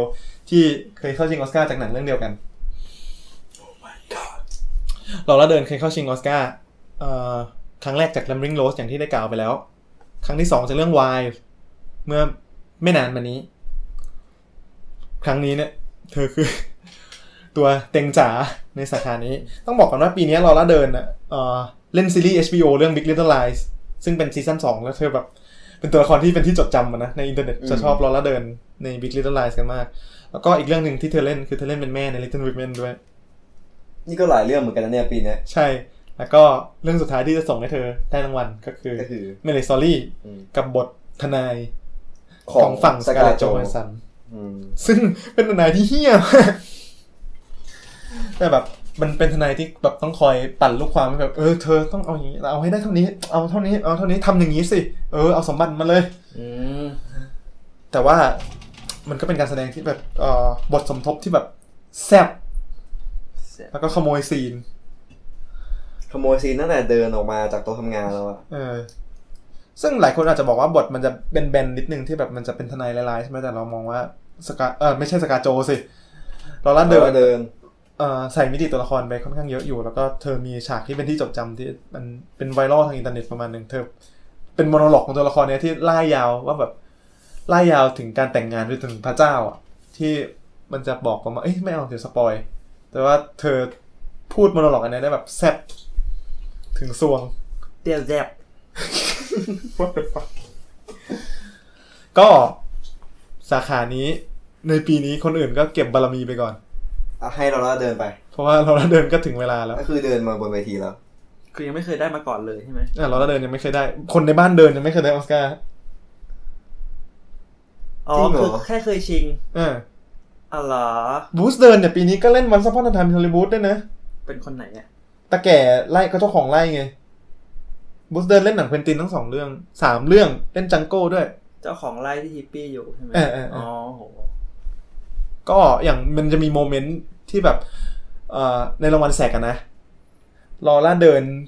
ได้สมทบหญิงอยู่แล้ว แต่ว่า Bruce Dern ก็ไปกับทีมนักแสดง Once Upon a Time in Hollywood ไง ก็เธอก็ไปกอดพ่อก่อนแล้วก็ค่อยขึ้นรับรางวัล ครอบครัวนักแสดงที่แท้จริงอะไรจริง ก็ลอร่าเดินครับมาต่อไปสมทบชายครับ คือถ้าเกิดสาขาสมทบหญิงเนี่ยคนเก็บบารมีกันเยอะใช่ไหม สาขาสมทบชายมันไม่ต้องแน่นเกินไปแล้วคือขนาดกูไม่ดูกูยังรู้จักทุกคนเลยงงไปหมดแล้ว ขนาดกูไม่ได้ดูหนังเยอะขนาดนั้นเรียกได้ว่าตัวพ่อของวงการมารวมกันในสาขานี้ทำไมเอามาอยู่ในสาขานี้วะเนี่ย Best Actor in Supporting Role สาขานักแสดงสมทบชายยอดเยี่ยมเขาผู้เข้าชิงได้แก่เขาพูดด้วยเขาพูดด้วย อะหนึ่งทอมแฮงค์จาก Beautiful Day in the Neighborhood อ่าคนที่สองครับแอนโทนีฮอปกินส์นะครับ จาก The Two Popes คนที่สามนะครับอัลปาชิโนครับจาก The Irishman ครับ คนที่สี่นะครับโจเพชชีจาก The Irishman เหมือนกัน แล้วคนสุดท้ายครับแบรดพิตจาก Once Upon a Time in Hollywood ครับ เยอะนะ แน่น แน่นรู้สึกว่าปีนี้ใช้นักแสดงชายแบบว่าทุกคนที่ดังบนโลกนี้เลยฮิตมาก สาขานี้แน่นมาก อะ เริ่มจากทอมแฮงก์ก่อนเอาจริงปะไม่ต้องพูดแล้วพอทอมแฮงก์ก็คือทอมแฮงก์ไม่ต้องพูดแล้วมั้งไปข้ามต่อไป ไม่อย่าเพิ่งข้ามเอาใหม่ อะทอมแฮงก์เนี่ยทอมแฮงก์ได้ชิงออสการ์ครั้งแรกจากเรื่อง Big เล่นเป็นเอ่อเด็กผู้ชายที่ได้รับพรให้โตเป็นหนุ่ม แล้วก็เป็นหนังตลก แต่ว่าการเข้าชิงครั้งที่สองเนี่ยทำให้เขาได้ออสการ์ครั้งแรก คือเขาเข้าชิงจากเรื่อง Philadelphia อืมรับบททนายที่โดนเอ่อบริษัทต้นสังกัดไล่ออกอย่างไม่เป็นธรรมเพราะจับได้ว่าเป็น homosexual เขาก็เป็นเอดส์ด้วย คือเล่นกับแอนโทนิโอบันเดลาสนั่นแหละที่เราจะพูดต่อไปในสาขานำชายนะครับ ก็คือเขาได้ออสการ์ตัวแรก ในปี 1993 จากหนังเรื่อง Philadelphia แล้วปี 1994เขาได้ออสการ์ตัวที่ 2 จากเรื่อง Forrest Gump อืมซึ่งใครไม่เคยดูว่ะทอมแฮงค์เคยเข้าชิงออสการ์ครั้งล่าสุดก็คือ Cast Away ตอนปีโอ้2000นานซึ่งแบบมากนานชิบหาย เออนานว่ะมากอืมซึ่งเอาจริงๆอะคนอยากให้เขาเข้าชิงจาก Captain Phillips อะเขาเล่นดีมาก แต่ว่าสุดท้ายก็ไม่ได้เข้าชิงเฉยเลย แล้วก็ในปีนี้ก็ก็มาได้นี่กลับมาแล้วกลับมาแล้วทอมแฮงค์กลับมาแล้ว อืมอ่าทอมแฮงค์ใน A Beautiful Day in the Neighborhood เนี่ยรับบทเป็นเฟร็ดโรเจอร์สเฟร็ดโรเจอร์สเป็นพิธีกรรายการเด็กประมาณแบบเจ้าขุนทองของอเมริกาอืมอืมซึ่งคนอเมริการัก แล้วก็ทอมแฮงค์ก็เป็นนักแสดงที่คนทุกคนรักอเมริการักอืมก็การมาเล่นบทนี้ก็ ทุกคนก็อิงรักเขาเซไปน make sense แล้วก็เล่นดีมาก เล่นแบบน้อยได้มาก คือในตัวเรื่องจริงๆอะทอมแฮงค์ไม่อ่าเป็นบทสมทบใช่ไหมตัวตัวนำมาเป็นนักข่าวที่ต้องไปขุดคุ้ยเรื่องราวเกี่ยวกับ มิสเตอร์โรเจอร์สอืมแต่ว่าสุดท้ายแล้วมิสเตอร์โรเจอร์ก็เป็นคนที่คอยเรียกว่าไงดี ให้คำปรึกษาเกี่ยวกับจิตใจแหลกสลายของนักข่าวคนนั้นแล้วทอมแฮงค์เล่นได้ดีมาก โอ้โหอืมดูเป็นหนังอบอุ่นหนังหนังแบบ feel good อะอืมทอมแฮงค์แบบเล่นเหมือนแบบมองลึกลงไปในจิตวิญญาณของคนแล้วก็ analyze ออกมาว่าแบบฉันจะช่วยคนคนนี้ยังไงดี คืออะไรวะ เอฟเฟกต์โอเคครับ คนต่อไปคนรอบต่อที่ไปหลัง ท่านเซอร์ทำไมไกด์ต้องทำเสียงงั้น เพราะว่ามันมีหนังที่เขาทำเพลงซึ่งก็คือ The Silent of the Lamb ท่านเซอร์แอนโทนีฮอปกินได้นำชายจาก The Silent of the Lamb นะครับ จากบทที่ออกมาแค่แค่สิบกว่านาที แล้วก็ได้นำชายไปได้นำชายไปก็คือจากบทฮันนิบาลเลกเตอร์ที่ต้องทำเสียง ซึ่งแบบบทนั้นนะใครก็จำจริง ติดตาอืมท่านเซอร์ไม่ได้ชิงออสการ์มานานแล้วชิงครั้งล่าสุดจากเรื่อง Amistad ปี97มั้ง เซอร์แรมเก่าขนาดนั้นเลยวะฮะนึกแบบ Silent of the Lamb มาปี91อืมไม่เกิดเลย อืม อะนึกทรงผมนางเอกออกแล้วอะโจดี้ฟอสเตอร์โจดี้ฟอสเตอร์เป็นนางเอกแต่ท่านเซอร์เนี่ยไม่ได้ชิงออสการ์มานานเหมือนกัน ชิงครั้งล่าสุดปี97เนี่ยยี่สิบกว่าปียี่สิบกว่าปีท่านเซอร์ตอนได้ชิงออสการ์ก็แบบทวีตด้วยนะทวิตเตอร์ด้วยเฮ้ยว่าไฮโซเนอะ เอ่อแอนโทนีฮอปกินเนี่ยกลับมาแบบป๊อปในหมู่เด็กๆช่วงหลังนะ เพราะว่าเล่นเรื่อง Westworld ด้วย อ่าอ่าอ่าอ่าเล่นซีรีส์ Westworld ด้วย แล้วก็อ่าใน The Two Popes เนี่ยท่านเซอร์เล่นเป็นโป๊ปเบนเดดิกที่สิบหกซึ่งเอาจริงๆมันเป็นตัวละครที่ unlikeable นิดนึงนะ เปิดมาตอนแรกอะแต่ว่าท่านเซอร์ก็จะเล่นไปจนถึงแบบจุดที่แบบอ่า make ตัวละคร sense คลี่คลายแล้วแบบค่อยๆแบบคนจะเริ่มแบบเข้าใจมากขึ้นเข้าใจเขาอะไรอย่างนี้ แล้วด้วยหนังที่มันแบบมันพูดกันใช่ไหมพูดกันทั้งเรื่องอะแอ นโทนีฮอปกินที่แบบมี background ละครเวทีมา ก็แบบเรียกไงดี คือรู้สึกว่าเขาเป็นคนที่พูดอะไรแล้วมันมันหยุดมีอำนาจคดูอะมีอำนาจมี charisma สะกดได้เออะอมันต้องใช้นักแสดงระดับนี้เล่นอะเออเออคือดูแล้วเชื่อว่าเป็นโป๊ปอะคือพูดอะไรก็ได้แบบเชื่อหมดเลยครับอืมมีน้ำหนักในการพูดแบบจังหวะอะไรแบบทุกอย่าง ถูกต้อง คนต่อไปครับ โอ้ยลุงจ๋าพาปาชิโนนะครับเอาปาชิโนนะครับ จาก The Irishman อัลปาชิโนเนี่ย ถ้าเกิดเป็นยุค 70 เนี่ย ก็เป็นนักแสดงคนหนึ่งที่โดดเด่นมาก จากเรื่อง Godfather ใช่ครับ The Godfather แม้จะเป็นพระเอกในภาคแรกแต่เขาได้ชิงสมทบชาย งงเด้งองไปหมดแล้วก็อัลปาชิโนได้ชิงออสการ์อีกหลายครั้งมาก ๆ จาก Serpico ไอ้ Serpico เนี่ยดังนะ เพราะว่าเอ่อหน้าอัลปาชิโนไปอยู่กับท้ายรถบรรทุกทุกคันเลยอย่างจี้คือคนที่เราเห็นข้างหลังอะไม่ใช่แบบเชโกวาร่า Che Guevara ไม่มีใช่เชด้วยมีเชด้วย แต่ว่า ก็มีเอาด้วยแต่ก็เป็นเอา ทุกคนแบบไอ้นี่ใครเห็นตั้งแต่เด็กแล้วอัลปาชิโนก็ได้ชิงจากเดอะ o ั f เ t อร์ภาคสองซึ่งเล่นดีเหี้ยอ่าอ่าๆแต่ก็ไม่ได้ออสการ์แล้วก็ได้ชิงอีกจาก Dog Day Afternoon ซึ่งเล่นดีสัสๆแต่ก็ไม่ได้ออสการ์แล้วเรื่องชิงล่าสุดได้ชิงอีกจาก And Justice for All ก็ไม่ได้ออสการ์ แล้วก็เหมือนเว้นไม่นานแล้วมาชิงอีกทียุค 90 เลย จาก 70 แล้วข้ามมา 90 เลย เดี๋ยวนะเขาเคยได้มาก่อนใช่ไหมเคยได้แต่เดียวยังไม่ถึง อ๋อ ยังไม่ถึงอีกเหรอเรานานมาก ได้ชิงอีกจาก Dick Tracy ก็ไม่ได้ แล้วก็มีปีครั้งที่ชิงล่าสุดอะชิงจากสองสาขาเหมือนที่เออสกาโจได้ชิงปีเนี้ยเออก็คือได้ชิงสมทบชายจาก Glengarry Glen Ross เออแล้วก็ได้ชิงนำชายจาก Scent of a Woman ซึ่งได้ออสการ์สักทีอ๋อ สรุปได้ออสการ์จากนำชายหรือได้ได้นำชายนำชายจากโอเค Scent of a Woman ซึ่งก็แบบก็ไม่ได้แสดงดีขนาดนั้นเหมือนแบบแต่ก็แบบให้ถึงเวลาถึงเวลาของเขาแล้วที่ต้องได้ไป ซึ่งก็คือครั้งล่าสุดที่เขาชิง แต่ปีนี้อัลปาชิโนกลับมาแล้วครับมาแล้ว ใน The Irishman เนี่ยเขาเล่นเป็นจิมมี่ฮอฟฟาเป็นประธานสหภาพสหภาพรถบรรทุกของอเมริกา ซึ่งแบบไอสัตว์อัลปาชิโนยุคเจ็ดศูนย์กูกลับมาแล้วเว้ยแล้วอยู่ทางรถบรรทุกด้วยไงเหี้ย ได้ ต่อครับ คือเป็นเป็นเอาที่แบบโวยวายอะ คือวิธีการแสดงเอามันจะโวยวายอยู่แล้ว อ่าแล้วแบบบทนี้มันแบบเข้าทางมาแม่กงโวยวายโวยวายอะ เล่นดีเฮียก็คือต้องได้แล้วแหละไม่ไม่ไม่ได้ เอาเวร เพราะว่าได้ไปแล้วไง โอ้ แบบเออแต่อัลปาชิโนเพิ่งเคยอัลปาชิโนอะเล่นหนังเจ้าพ่อมาเยอะใช่ไหม แล้วพุ่งกับมาตินสกอร์เซซี่ก็ทำหนังเจ้าพ่อมาเยอะ แต่แบบเพิ่งเคยไปร่วมงานกันเรื่องนี้เว้ยอ่าเอ้ยแปลกมากอันนี้เป็นเออความพีคที่ทั้งทั้งไอ้เนี่ยสามคนได้มาได้มาเจเอออเพิ่งเคยมาจอยกันแล้วแบบอัลปาชิโนเล่นดีอะเล่นใหญ่แต่แบบเล่นดีมากอืมซึ่งกลับกันกับผู้เข้าชิงจากเรื่องเดียวกัน The ข้าม Irishman ข้ามอีกคนนี้หงข้ามก่อนข้ามเฮ้ยข้ามได้ไงรอบสุดท้ายดีคนนี้เล่าเยอะอะ คนที่เล่าเยอะมันคนสุดท้ายอะเหรอโอโอเคเคได้ไปได้อันนี้มันจะได้เป็นเซตเดียริชแมนเหมือนกันไงได้ได้ได้ได้ได้ได้แต่ว่าต้องบอกเลยว่าคนนี้เราชอบที่สุดเชียร์กูเชียร์ชอบที่สุดในห้าคน คนนี้นะครับเพราะว่าอะไรเพราะว่าเขาตลกใช่ไหมเชี่ยต้องอธิบายไหมเนี่ย ไปไปไปเดี๋ยวเดี๋ยวค่อยอธิบายในอ่าอ่าต่อต่อไปอ่าต่อต่อไปโจเปชชี่นะครับ โจเปชชี่นี่ความพีคคือ เคยเข้าชิงออสการ์มาสองครั้งก่อนหน้านี้จาก Raging Bull แล้วก็ Goodfellas ซึ่งได้ออสการ์สมทบชายจาก Goodfellas ไป ซึ่งทั้งสองเรื่องรวมถึง The Irishman เนี่ยใครกำกับลุงมาร์ตี้ครับก็เป็นนักแสดงคู่บุญของมาร์ตินสกอร์เซซีซึ่งโจเปชชี่เนี่ยเกษียณตัวเองไปนานแล้วแล้วแบบเพิ่งจะแบบกว่าจะยอมกลับมาเล่นได้เนี่ยต้องแบบเขาไปขอร้องกี่รอบนะเออห้าสิบกว่ารอบอะห้าสิบรอบโคตรซึ่งเวอร์ตามเลยที่เขาลือกันนะ ซึ่งโจเพซซี่เนี่ยเรารู้จักกันแบบรู้จักแน่จาก Home Alone แน่นอนจาก Home Alone ซึ่งปี Home Alone อะโจเปชชี่เล่น Goodfellas ด้วยอ๋อ้าวเหรออเปลี่ยนด้วยเหรอเออ แล้วก็ที่ทุกคนจำอ่าโจเปชชี่ได้ก็จะคงจะเป็น speech ออสการ์ของเขา speech ออสการ์ของเขาคือ it's my privilege thank you แล้วก็จบเออลงเลยคือเขาดูไม่น่าเป็นคนอย่างนี้เลยอะจากการเล่น Home Alone มา และในกูดเฟล่าด้วย คือบทโจเปชชี่อะส่วนใหญ่จะเป็นบทแบบตัวรองหน่อยๆนะ ตัวสมทบตัวรองอืมแล้วก็ขี้วายวายโวยวายโวยวายแล้วบทบทในกูดเฟล่าอะที่ได้ออสการ์มา เล่นดีมากอืมแต่เขาโวยวายอืมกลับกัน บทในใน The Irishman เขารับบทเป็นเจ้าพ่อลาเซลบูฟาลิโนซึ่งเปิดตัวออกมาฉากแรกก็ รู้รังสีเจ้าพ่อแล้วอะแสดงถึงอำนาจของเจ้าพ่อออกมาเพราะในเรื่องนี้เขาเล่นแบบ subtle อะน้อยแต่ได้มากอืมซึ่งเป็นแบบวิธีการแสดงที่ไม่เคยเห็นจากโจเปชชี่มาก่อนทำทุกคนก็เลยแบบก่อนงงเซอร์ไพรส์ปะก็ไม่ได้เซอร์ไพรส์ในแง่ฝีมือแต่เซอร์ไพรส์ไปในวิธีการแสดงที่ว่าทำไมเขาถึงเล่นอย่างนี้อืมและทำไมถึงเล่นดีเฮี้ยอย่างนี้ อืมอืมอ่า โจเปชชี่ใน The Irishman เนี่ยใช้วิธีการแสดงแบบน้อยได้มาก โดยการใช้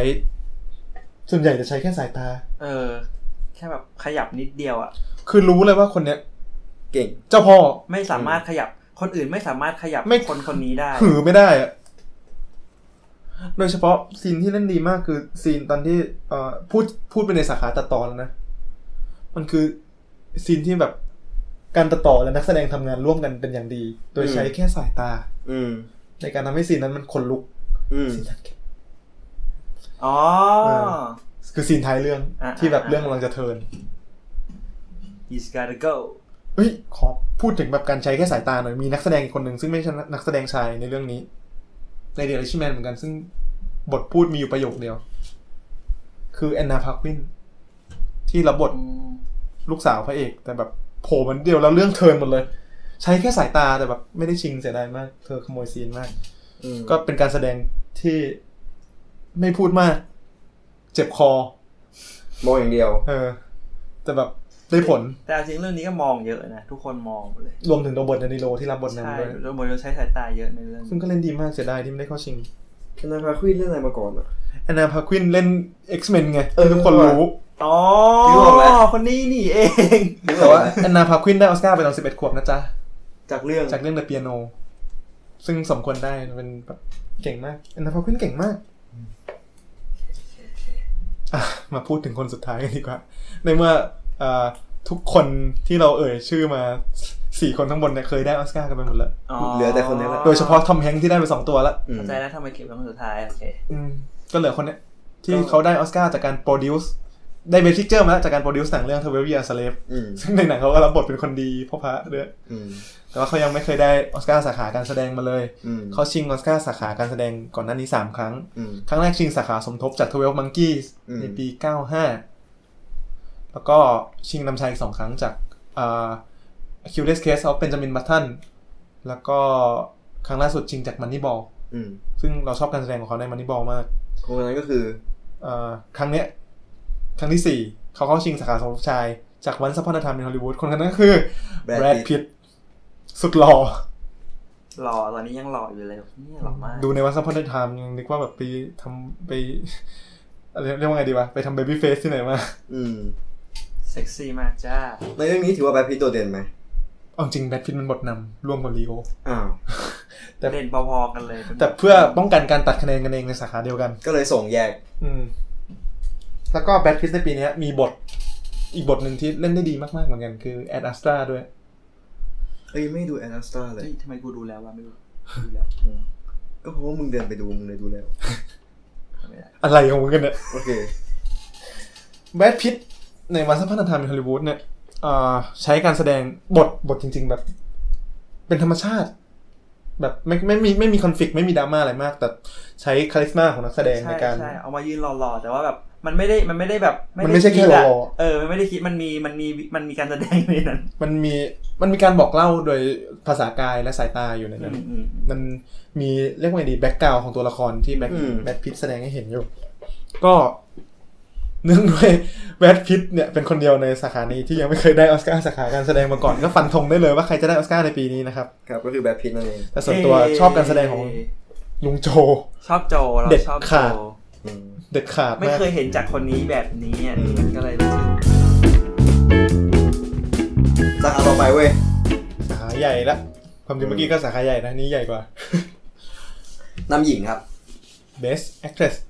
in a Leading Role นักแสดงนำหญิงยอดเยี่ยม ผู้เข้าชิงได้แก่ซินเทียเอริโวจาก Harriet ครับสกาเลตจอห์นสันจาก Marriage Story ครับเซอร์ชาโรแนนจาก Little Women ครับ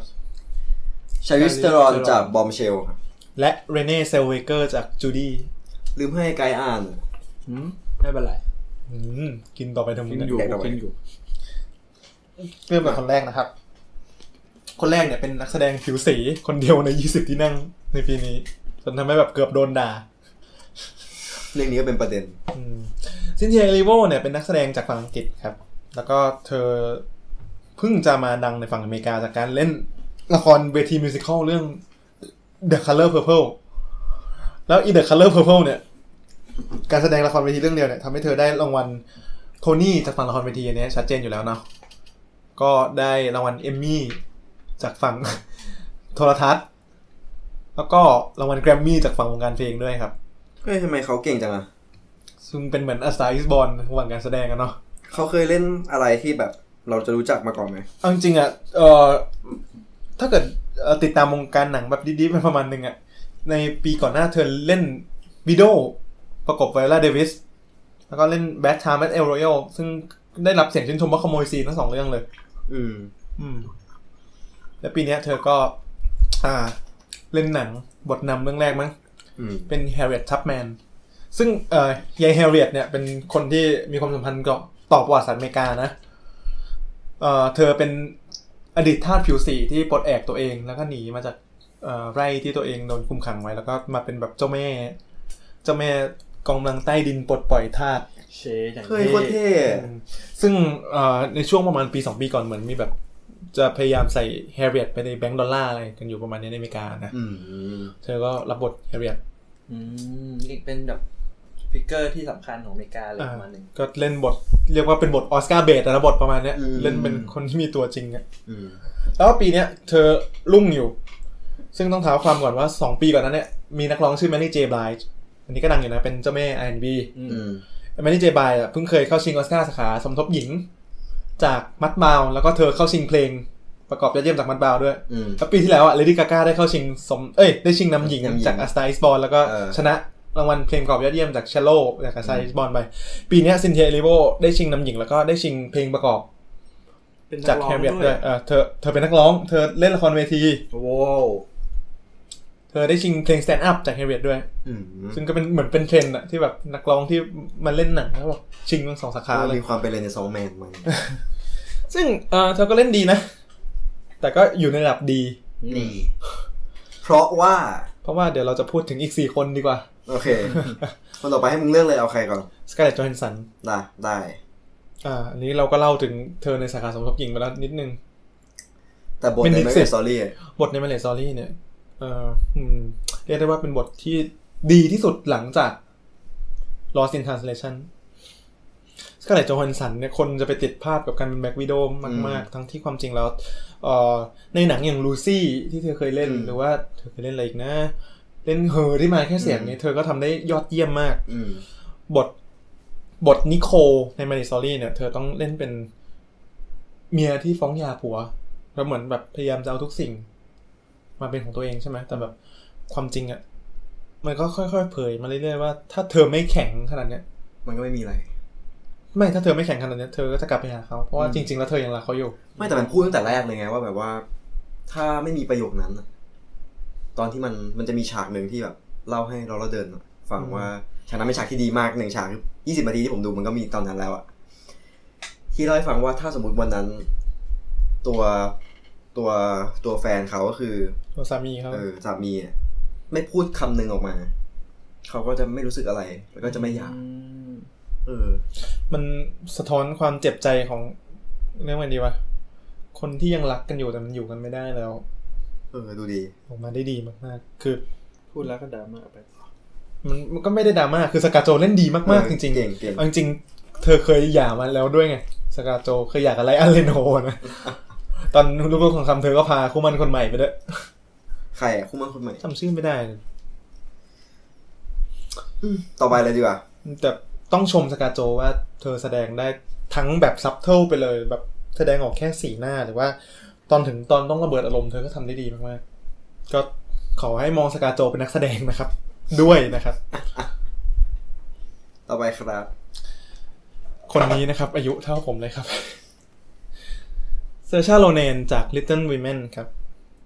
Saoirse Ronan เนี่ยเคยชิงออสการ์ตั้งแต่อายุ13ครับ อืม เรื่องอะไรวะเรื่องอะไร Atonement ไม่เคยดู Atonement เนี่ย เธอรับบทเป็น Briony เป็นน้องสาว ของนางเอกที่ทำให้ชีวิตนางเอกและคนรักของเธอพัง อืม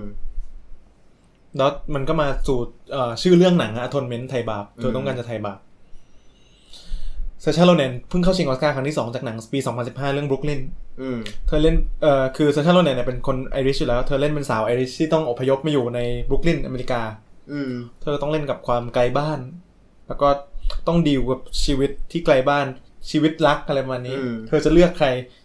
อะไรประมาณนี้อืมจนมาถึงเรื่องนี้จนมาถึงครั้งที่สามเธอเข้าชิงจาก Lady Bird มก็คือสองปีก่อน Lady Bird เนี่ยเธอเล่นเป็นเอ่อเล่นเป็นวัยรุ่นที่ต้องดีลกับชีวิต ในเอ่อดีลกับแม่ดีลกับอะไรประมาณเนี้ยซึ่งเธอเล่นดีมากๆทั้งสามเรื่อง และการเข้าชิงครั้งที่สี่มาถึงตอนที่เธออายุแค่ยี่ห้าเท่านั้น ก็คือจาก Little Women เล่นเป็นตัวละครอมตะ ของเอ่อวรรณกรรมอเมริกา ซึ่งทำหนังมาแล้วสี่รอบ เธอเล่นเป็นโจมาชนางเอกของ Little Women นางเอกสี่ดรุณี ซึ่งเออเราได้ดูสี่ดรุณีมาสองเวอร์ชันคือเวอร์ชันก่อนหน้านี้ ปี94ที่ Winona Ryder เล่น แล้วรู้สึกว่าเวอร์ชัน Ronan เล่นดีกว่า จริงเหรอ อืมเล่นดีกว่ามาก เธอเติมรายละเอียด เติมมิติ เติมความสดใหม่ แล้วก็เติมความเป็นธรรมชาติให้กับ การแสดงตัวละครนี้ ได้อย่างยอดเยี่ยมมากอืมตัวตัว Saoirse Ronan เนี่ย ได้รางวัลไปบ้างยังๆเธอเคยเธอเพิ่งเคยได้ Golden Globe สาขา comedy จาก Lady Bird แต่ยังไม่เคยได้ออสการ์เลย ทั้งที่ความจริงเป็นนักแสดงที่มีฝีมือ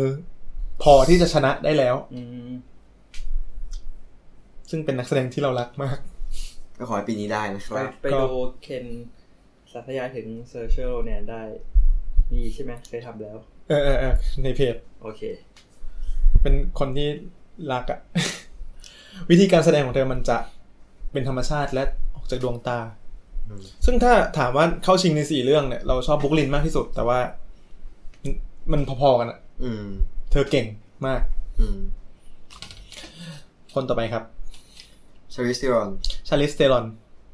Charlize Theron เนี่ยเคยได้ออสการ์จากการเข้าชิงครั้งแรก จากเรื่อง Monster คือ search รูปมันดูได้นะครับ คือเรื่อง Monster เนี่ยคือ Charlize Theron เนี่ยคือกลายร่างเป็นตัวละครแบบจริงจังมาก เธอเล่นเป็นใน Monster เธอเล่นเป็น Aileen Wuornos เป็นฆาตกรต่อเนื่อง ที่เอ่อบทมันหนักอะแล้วสมควรจะได้ออสการ์มากๆ แล้วก็การเข้าชิงครั้งที่สองของเธอมาจากเรื่อง North Country ตั้งแต่ปี 2005 ซึ่งก็นานแล้วนะ นานมากแล้วนะ15ปี นี่คือการเข้าชิงครั้งที่3ของเธอจากบอมเชลรับบทเป็นเม g เกนแคลลี่อืมทั้งทั้งๆที่ความจริงก่อนหน้าจะชิงจาก Bombshell เนี่ยเธอมีบทที่ดีมากๆหลายเรื่องจากทั้งเรื่อง Young Adult อืมแล้วก็เรื่องที่เราชอบการแสดงของเธอมากอืมๆคือ Mad Max Fury Road อืมแต่มันไม่ได้เข้าชิงอะ่ะ เธอเล่นดีมากเลยนะอืมใน Bombshell เฟิร์สดูมาแล้วใช่ไหมครับ ดูมาแล้วครับครับเธอรับบทเป็นเม g เกนแคลลี่อืมเป็นนักข่าวชื่อดังของช่อง Fox Fox News ที่แบบอืมมีปากเสียงกระทำแบบมันมาก ซึ่งพอดูเสร็จเว้ย ก็กลับบ้านมาไอเคนก็ส่งลิงก์เมแกนเคลลี่ตัวจริงมาให้ดูเม g เกนแคลลี่นั่งดูบอมเชลเออ เหมือนมากเว้ยอืมคือเก่งมาก คือสามารถกลายเป็นคนนี้ไปได้เลยเออ เก่งเก่งมากเว้ยที่ต้องชมอีกอย่างหนึ่งคืองานงานเมคอัพเอองานเมคอัพงานทำผมคือเหมือนเหมือนแต่ว่า ถ้าแต่ว่าถ้าตัวที่ต้องชมชาลิสจริง ๆ เลยคือเรื่องเสียง อ่าสำเนียงการพูดแบบนักข่าวอืมความเด็ดขาดในสในแบบ แล้วก็ท่าทางการเดินแบบเออเฟียสๆโชว์โชว์อะไรอย่างเงี้ย แต่ว่าความจริงก็เออเธอก็มีข้อข้อข้อได้เปรียบอยู่แล้วนะเพราะชาลิสจริง ๆก็เป็นนางแบบด้วย อืมอืมเอาง่ายๆคือเป็นคนทรงสวยหน้าสวย อืม อยู่แล้วตั้งแต่แรก แต่ว่าเธอก็เล่นกับความซับซ้อนในใจของเมเกนเคลลี่ในช่วงท้ายๆได้แบบดีมายอกดเยี่ยม คนสุดท้ายใช่ที่จะได้รางวัลครับเรเน่เซเวเกอร์ เอาจริงปะมีปัญหากับการอ่านชื่อมากเลย ชื่อเซตเนี้ยไม่ธรรมดาเลย อ่านยากสุดอะคือ Saoirse Ronan เออถ้า Saoirse Ronan อ่านยากมาก คืออย่าง Charlize Theron เองก็เป็นคนแอฟริกาใต้ไง ชื่อมันก็จะแปลกๆแบบเนี้ยเอาจริงๆ Charlize Theron เคยบอกว่าชื่อตัวเองต้องอ่านว่าชาลิสตรอนแล้วก็ Saoirse Ronan ก็เป็นคนไอริช เออ อ่านง่ายสุดก็คงเป็น Scarlett แล้วมั้ง เออ ใช่ Scarlett อ่านง่ายสุด Renée เหมือนพ่อแม่จะเป็น Swedish มั้งถ้าจำไม่ผิด แต่ว่า Renée ก็เกิดในอเมริกานะอืม Renée Zellweger เนี่ย ถ้าเกิดพูดถึงยุค 90 จนถึงช่วงต้น 2000 เนี่ย เรื่องบท rom-com ไม่มีใครกินเธอลง ถ้าเกิดมาจากการแบบประกบ Tom Hanks ในหนังเรื่อง Jerry Maguire เอ้ย Tom Cruise สิ Tom Hanks อะไรล่ะ เมาละ แล้วเธอก็เล่นบิ d เจ t โจนไดอารี่ที่เป็นหนังลอมคอมที่เธอต้องแบบเพิ่มน้ำหนักให้ตัวเองเป็นสาวคนนี้เลยเหรอบุบบับโอเค แล้วก็เปลี่ยนสำเนียงเป็น British นะจนคนเชื่อคือเป็นหนัง rom-com แล้วก็ทำให้เธอได้ชิงออสการ์ครั้งแรก อืมแล้วก็ปีต่อมา Chicago เธอเล่น Chicago ซึ่งเป็นภาพยนตร์ยอดเยี่ยมในปีนั้น เธอเล่นเป็น Roxie Hart ซึ่งเป็นบท musical ต้องเต้นแล้วแบบเธอเต้นสะบัดมากแล้วร้องร้องเพลงเองด้วย จน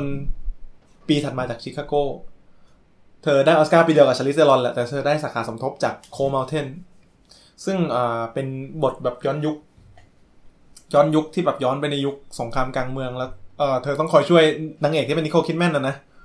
แล้วขโมยซีน Nicole Kidman หมดเลย อืมก็เธอก็ได้ออสการ์สมทบหญิงเอ้ยตัวแรกไป อืมเป็นออสการ์ตัวแรกของเธอ ในปี2003ซึ่งนั่นคือการเข้าชิงครั้งล่าสุดของเธอก่อนจะชิงจากจูดี้แล้วหลังจากได้ออสการ์จาก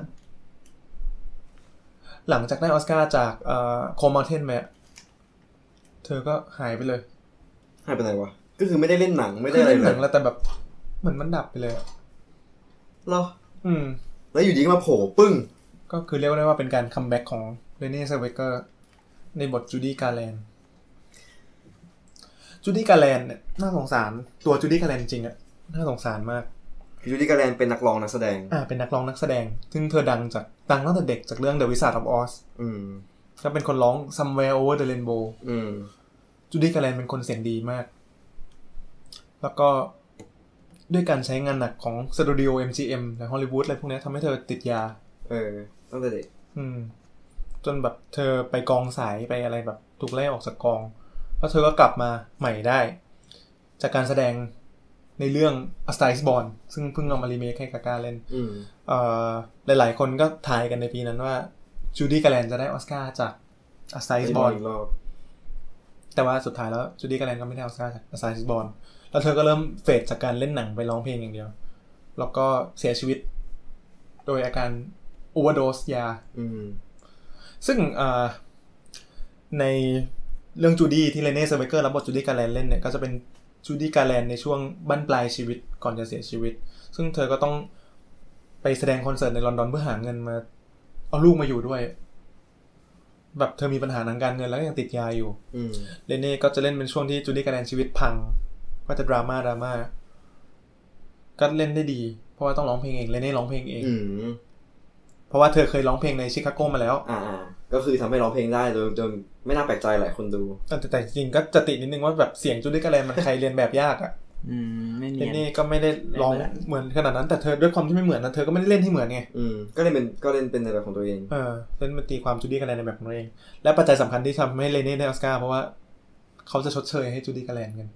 โอ้ก็คือมีความการเมืองมีความอะไรอยู่ประมาณนึงประมาณนึงเป็นร่างทรงก็มาว่ะ เพราะว่าอย่างที่บอกเรื่อง Judy Garland ไม่ได้ออสการ์เนี่ยเขาเล่ากันมาแบบ เป็นแบบสิบสิบปีอะสิบกว่าหลายสิบปี ปีไหนวะ ปีห้าสี่หนึ่งเก้าห้าสี่หกสิบกว่าปีแล้วอะสิบกว่าปี ก็ชดเชยให้กับคนสำคัญ ของฮอลลีวูดคนหนึ่งซึ่งเรเน่เองก็เป็นคนสำคัญในฮอลลีวูดคนหนึ่งด้วยอืมแล้วเธอก็ comeback มาด้วยในปีนี้อืมแล้วเรเน่ก็กวาดมาทุกรางวัลแล้ว อืม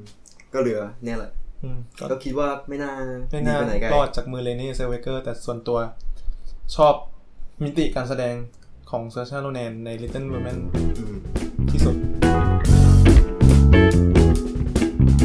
สำคัญนี้นับว่าดูแข็เดือดงเฮีย คือปกติอะผู้หญิงมันจะแข็งกว่าไงในในหลาย ๆ ปีที่ผ่านมาแต่ปีนี้นำชายแข็งกว่านำหญิงว่ะทุกทีเราก็เราก็จะได้ยินแบบ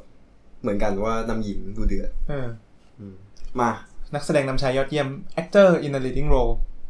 ผู้เข้าชิงได้แก่ Antonio Banderas จาก Pain, Pain and Glory คนต่อมาเป็นลีโอนาร์โดดาดิคาปิโอดาดิครับตาจากไหนวะดาวินชีดาวินชี DiCaprio จากวอนสปอนาทามินฮอลลีวูด คนต่อไปครับอดัมไดเวอร์จาก Marriage Story คนต่อไปครับวากินฟินิกซ์จาก Joker ครับ แล้วก็สุดท้ายคือโจนทานพระไพร Price ส์ไพรส์จาก The Two Popes มามาน่าจะเหนื่อยนะเรารัวกันเป็นไฟขนาดนี้ อืมโอแอเคนโตนิโอ b บ n เด l าสครับแอนโตนิโอ b บ n เด l าสเนี่ย ก็เป็นนักแสดงสเปน แต่ว่าเขาก็อยู่ในฮอลลีวูดมานานแล้วนะ เออ เล่นเรื่องอะไรบ้างที่แบบเราน่าจะรู้จัก เล่น The Mask of Zorro ครับ เก่าแล้วใช่ปะนี่เหรอ เล่นอ่า Philadelphia ประกบ Tom Hanks แล้วก็พากย์เสียงเป็นพุ s ซินบูธอ่าคือพุ s ซินบูธมันก็เป็นบทล้อตัวเองไงอ่าแอนโตนิโอ b บ n เด l าสเนี่ยความจริงเป็นนักแสดงที่ผลงานยอดเยี่ยมมานานแล้ว แต่เพิ่งเคยจะมีชื่อเข้าชิงในเวทีรางวัลเขาชนะ เขาชนะนำชายจากคานส์ด้วยในบทเพลงกอรี่เนี่ยอย่างที่กล่าวไปแล้วเขาเล่นเป็นตัวพ่วงกับเปโดเองอืมซึ่งวิธีการแสดงของแอนโตนิโอ b บ n เด l าสเนี่ย ยอดเยี่ยมมาก ยังไงครับอ่ามันจะเป็นการแสดงแบบน้อยได้มากแบบทางฝั่งยุโรปอืมเล่นเป็นพ่วงกับที่กำลังล่วงโรยอย่างที่กล่าวไปแล้ว แล้วก็อืมนึกถึงชีวิตในวัยเด็กของตัวเองก็ เล่นได้ยอดเยี่ยมสมควรค่าแก่การเข้าชิงเฮ้ยเล่น Spy Kids ด้วยอะอ๋อเล่นเออจำได้แล้ว ไหนดูซิก็ชอบเล่นหนังอย่างเงี้ย Spy Kids อะ Spy Kids สมัยก่อนเลยอืมอืมอืมจำได้ใช่ปะเอาวะอืม เป็นนักแสดงสเปน ย้อนวัยกันยาวเออ คนที่สามที่ได้เข้าชิงออสการ์อืมคือสองคนก่อนนั้นเนี่ยเขาได้ชิงแล้วได้ไปแล้วไง คือ Penélope Cruz กับ Javier Bardem อืมคนต่อไปครับLeonardo DiCaprio ครับ คือได้ไปแล้วอะเพิ่งจะได้จาก The Revenant ไปนะครับ แต่ว่าเรื่องนี้เขาเล่นดีกว่า The Revenant นะ ก็คือมีอีกหลายเรื่องที่เล่นดีกว่าในเลเวลบาน่าบ้าใน Once Upon a Time in Hollywood เขาเล่นเป็น Rick Dalton อ่า นักแสดงหนังคาวบอยที่กำลังจะตกอับร่วงโรยร่วงโรยอีกแล้วมีแต่คนร่วงโรย นักแสดงที่กำลังจะตกอับแล้วบทเนี้ยมันต้องเล่นกับจังหวะตลกด้วยอืมซึ่งเล่นดีเลยมันจะมีอยู่ตอนหนึ่งที่แบบท่องบทไม่ได้หรืออะไรสักอย่างนั่นแหละแล้วแบบอ่าสติแตกแล้วนั้นตอนตอนนั้นลีโอเล่นดีมากต้องใช้นักแสดงระดับลีโอเนี่ยเล่น มันจะเข้าใจถึงแบบความตกอับอะอืมแสดงแสดงได้ believe ว่าเออมันตกอับแล้วอะไรอืมคนต่อไปไปพูดตอนท้ายดีกว่า โอเคมีการเนี่ยการ์ดนี่แหละชอบการ์ดมาเอ้ยพูดตอนนี้เลยก็ได้ แหมเพราะว่ามีอะไร มีคนที่คือรออยู่หรือเปล่า เอออะอะพูดตอนนี้เลยก็ได้ Adam Driver ไปไปไปไปจาก Marriage Story นะครับ ครับAdam Driver เคยเข้าชิงก่อนหน้านี้มาแล้ว จากเรื่อง BlacKkKlansman ในปีที่แล้ว ชิงในสาขาสมทบชายอืมแล้วปีนี้ก็ได้เข้าชิงนำชายเลยอืม Adam Driver เนี่ยเขารู้จักเขาจากเรื่องอะไรกันครับ แน่นอน Star Wars ครับจากบทอะไร Kylo Ren Kylo Ren แน่นอนจริงๆ Adam Driver เนี่ยอยู่ในวงการมานานแล้ว อืมเอ่อเขาได้บทที่ดีมานานมากนะยังดีดีแล้วที่เขาได้แบบมาถึงจุดสูงสุดได้เร็วขนาดนี้ ก็ไม่มาถึงจุดที่สูงมากๆได้เร็วขนาดนี้ ใน Marriage Story เขาเล่นเป็น Charlie Barber อ่าก็เหมือนเป็นร่างทรงผู้กำกับเหมือนกันนะอืมเขาเล่นเป็นผู้กำกับละครเวทีที่เมียกำลังจะฟ้องหย่าก็คือ ScarJo ที่ผ่านมา อืมซึ่งการแสดงของ Adam Driver ในเรื่องนี้เด็ดขาด มากๆ เขาไล่ระดับตั้งแต่แบบ subtle ในแบบน้อยแต่ได้มากไปจนถึงในระดับวายระเบิดอารมณ์ออกมา ซึ่ง range ในการแสดงมันกว้างมากๆ แล้วก็ไล่ระดับกราฟอารมณ์ได้อย่างดีจนถึงแบบ ตอนสุดท้ายเราร้าวรานตามตัวละครอืมเหมือนกัน เออแล้วปีเนี้ย Adam Driver เล่นหนังสี่เรื่อง ไม่ใช่ปีนี้สิปี2019ที่ผ่านมา เออเออเขาเล่นเรื่อง The Report อันนี้เป็นหนังแนวเปิดโปงรัฐบาล เล่น The Dead Don't Die ซึ่งเป็นหนังแบบล้อเลียนซอมบี้ แล้วก็เล่น Star Wars Rise of Skywalker ภาคสุดท้าย แล้วก็ m a l e s o r y ครับถือว่าเป็นปีที่งานชุกงานชุมอีกหนึ่งงานชุกปีแล้วก็แสดงให้เห็น range ในการแสดงที่กว้างขวางของ Adam Driver น่าจะอยู่ยาวๆอะ ยาวๆเลย อืม คนต่อไปครับ คนนี้เป็นนักแสดงที่ผมรักมากมานานแล้ว แต่ว่าจากการแสดงของเขาในเรื่อง Herแต่ว่า Her ไม่ได้เข้าชิงออสการ์ อืมอ้าวน่าเสียดายมากเลย Joaquin Phoenix Joaquin Phoenix เคยเข้าชิงออสการ์ก่อนหน้านี้สามครั้ง จากครั้งแรกจากบทสมทบในเรื่อง Gladiator ครับหยุดคำครับผมแล้วก็ชิงนำชายอีกสองครั้งครับ จาก Walk the Line เล่นเป็นนักร้อง country Johnny Cash แล้วก็อีกครั้งหนึ่งจาก The Master ซึ่ง The Master เล่นดีเหี้ยครั้งนี้เขาเข้าชิงจาก Joker รับบทเป็นโจ๊กเกอร์รับบทเป็น Arthur Fleck ที่กำลังจะกลายเป็นโจ๊กเกอร์ครับ อืม มันเป็นหนัง one man show อืมหนังที่แบบ Joaquin Phoenix ต้องแบกหนังมาอยู่บนบ่าเขาแบกได้ไหมก็แบกได้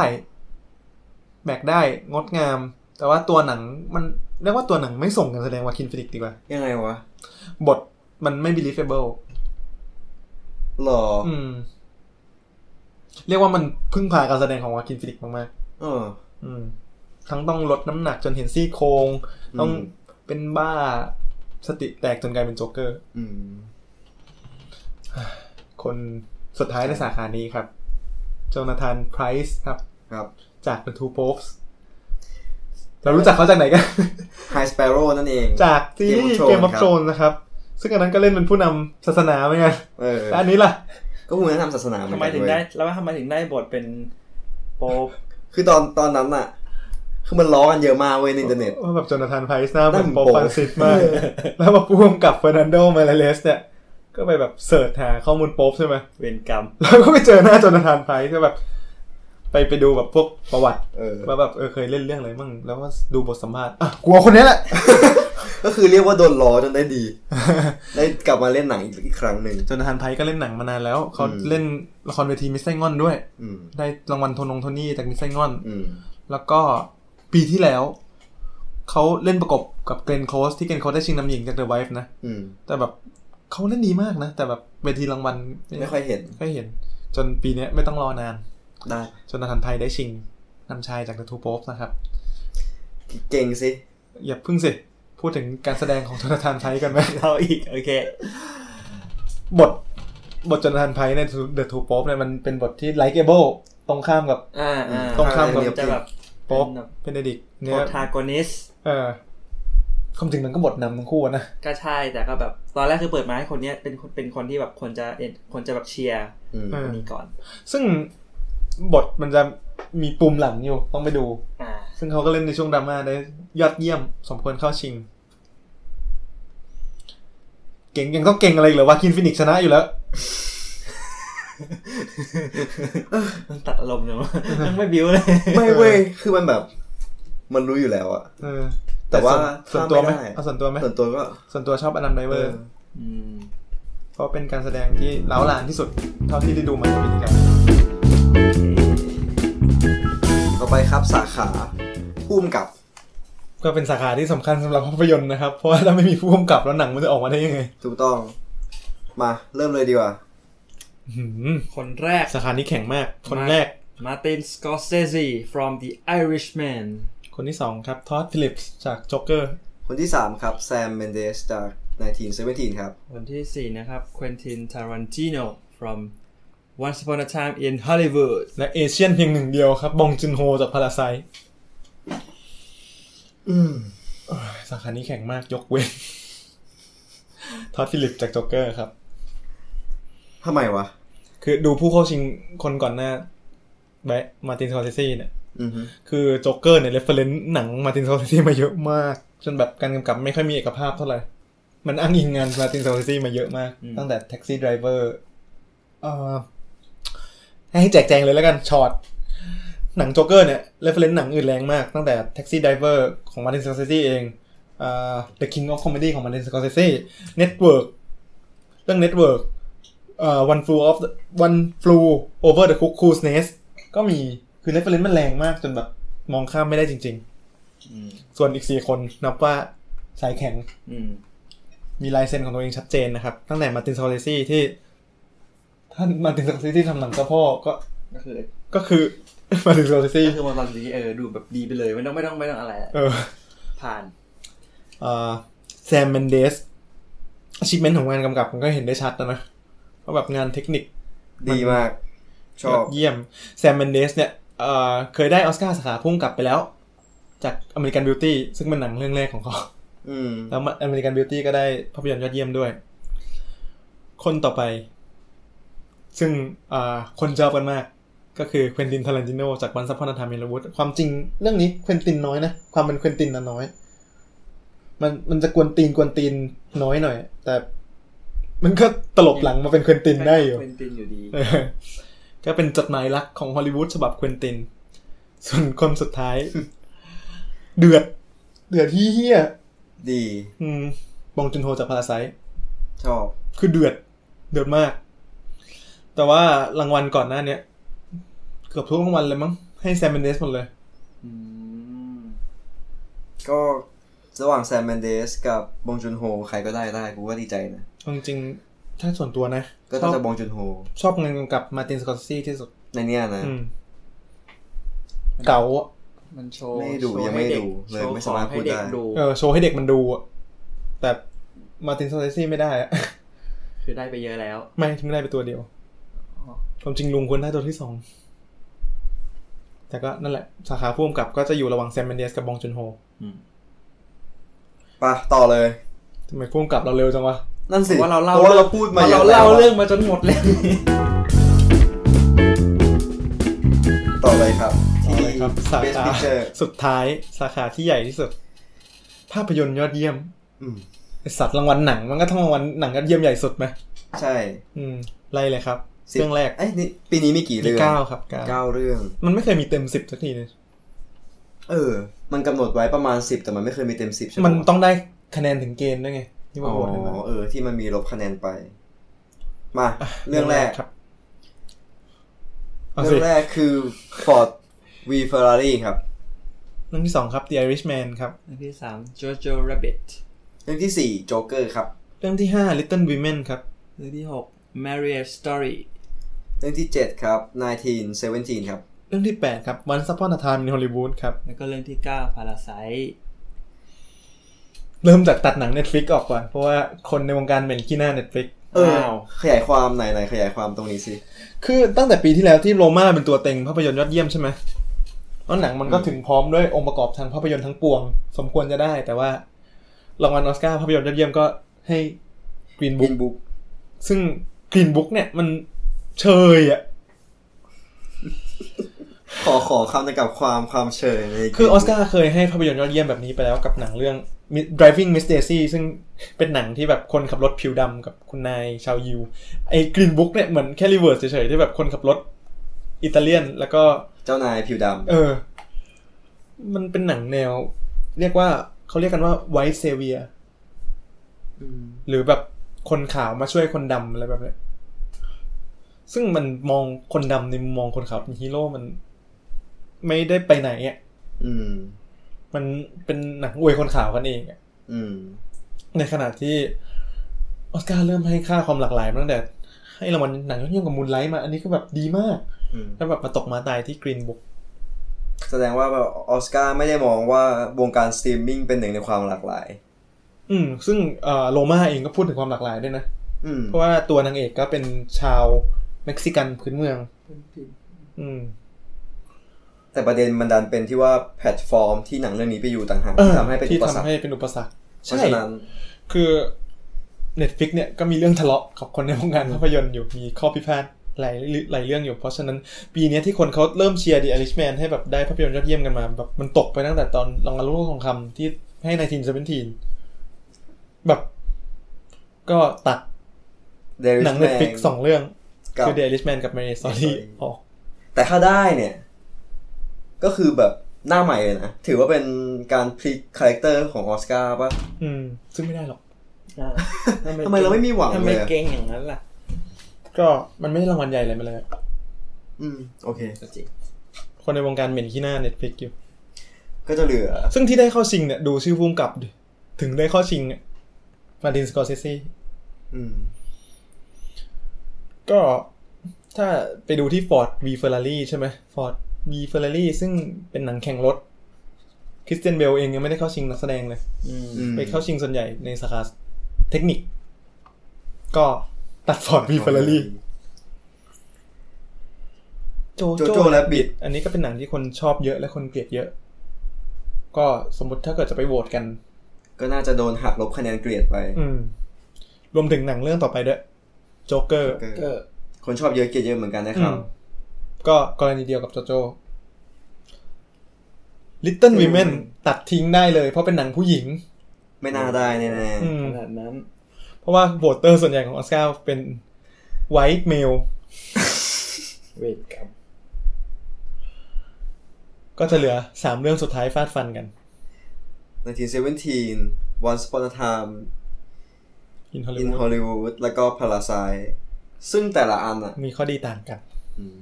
1917เป็นหนังที่ฝ่ายเทคนิคจะโหวตให้อืมฝ่ายผู้กำกับจะโหวตให้ ส่วน Once Upon a Time in Hollywood เนี่ย ฝ่ายนักแสดงเว้ย มันเป็นหนังบอกรักฮอลลีวูดอืมชาวฮอลลีวูดจะโหวตให้ก็ไม่แปลกอืมส่วนเรื่องสุดท้ายเนี่ยอืมเป็นหนังที่นักแสดงอ๋อ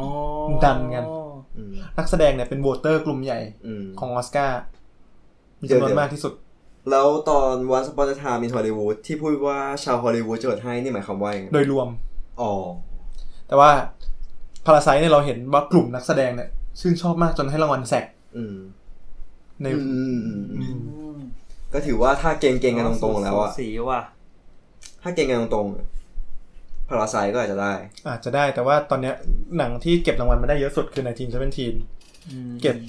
เอ่อลูกโลกทองคำมาได้ อืมเก็บเอ่อแป๊บนึงนะ เก็บพวกสมาพันธ์โปรดิวเซอร์กับสมาพันธ์ผู้กำกับมาได้แล้วก็เพิ่งได้ BAFTA ไป ส่วน Once Upon a Time ก็เก็บลูกโลกทองคำมาได้เหมือนกันแต่เป็นฝั่ง comedy อืมแล้วก็ได้รางวัล Critics Critics' Choice มา ส่วนรางวัลเดียว แต่ว่าเป็นรางวัลใหญ่มาก ๆ ของ Parasite ก็คือรางวัล SAG ยากนะ เธอเผลอเผลอไปอยู่ในมือ 1917 ซึ่งก็ต้องขอบอกว่าเป็นหนัง play safe มากในการเลือกเป็นตัวเลือกของเบสแล้ฟิวกออวันกาสวรรค์ถามไม่เพย์เซฟหรอๆวันสวัสดิธรรมก็ไม่ได้ play safe นะ ยังไงวะ มันยังมีแบบ อืม สาร อะไรที่คิดว่าจับต้องได้กว่าในทีนเซเวนทีนอืมและ อืมในทีนเซเวนทีนมัน เรียกเออเขาจะเรียกคนโหวตกลุ่มไหนว่าสเต็กอีเตอร์ที่เป็นคนโหวตกลุ่มหลักของออสการ์ที่จะแบบโหวตหนังแบบเนี้ยอืมหนังที่แบบ เนี่ยน่ะเหรอหนังยอดเยี่ยมก็บทกันอย่างเงี้ย หนังแบบออสการ์มันจะชอบให้หนังสงคราม หนัง production ใหญ่ๆ หนังอะไรแบบเนี้ย ก็กลับไปดูที่นิสัยของออสการ์ว่าอืม1917น่ะมีความเข้า criteria เข้าเออกับของนิสัสัยนของดานเขาที่สุด อืม ซึ่งพอตัด choice ออกก็ กลัวเหลือเกินว่าจะอยู่กับ 1917อืมเราว่า 1917 เป็นหนังที่เชิงเทคนิคแล้วยอดเยี่ยม แต่ว่าโดยรวมแล้วเป็นภาพยนตร์มันยังขาดบทอะไรบางอย่างอยู่ ไม่ใช่แค่บทเนี่ยเออถ้าจะพูดง่ายๆคือเราเห็นความหิวรางวัลโผล่อืมออกมาจาก1917อืมในขณะที่หนังเรื่องอื่น เป็นตัวของตัวเอง อืม อืม ข้อนี้ค่อนข้างค่อนข้างเห็นด้วยอืมอันนี้เก่งยากเอาจริงๆก็1917เนี่ยอาจจะได้สุดละ แต่ถ้าเกิดให้เรียง เอ้ย ให้เลือกสามเรื่องที่ชอบที่สุด จากเก้าเรื่อง เราชอบ The Irishman ที่สุดอืมลองลงมาคือ Marriage Story ซึ่งเป็นหนัง Netflix สองเรื่องเลยอืมแล้วก็ที่สามคือ Little Women อืมถ้าให้เราเลือก เราเลือก Parasiteก็เชียร์ได้เยอะสุดละที่จะให้ไปคว่ำ Nineteen Seventeen ให้หน่อย คือถึงแม้ว่าจะชอบ1917ขนาดไหน แต่ว่าสำหรับ Best Pic ยังเชียร์ Parasite อยู่ดีอืมประเด็นมันครบ Parasite มันพูดถึงประเด็นสำคัญในของโลกในช่วงนี้เลยนะ คือเรื่องชนชั้นครับซึ่ง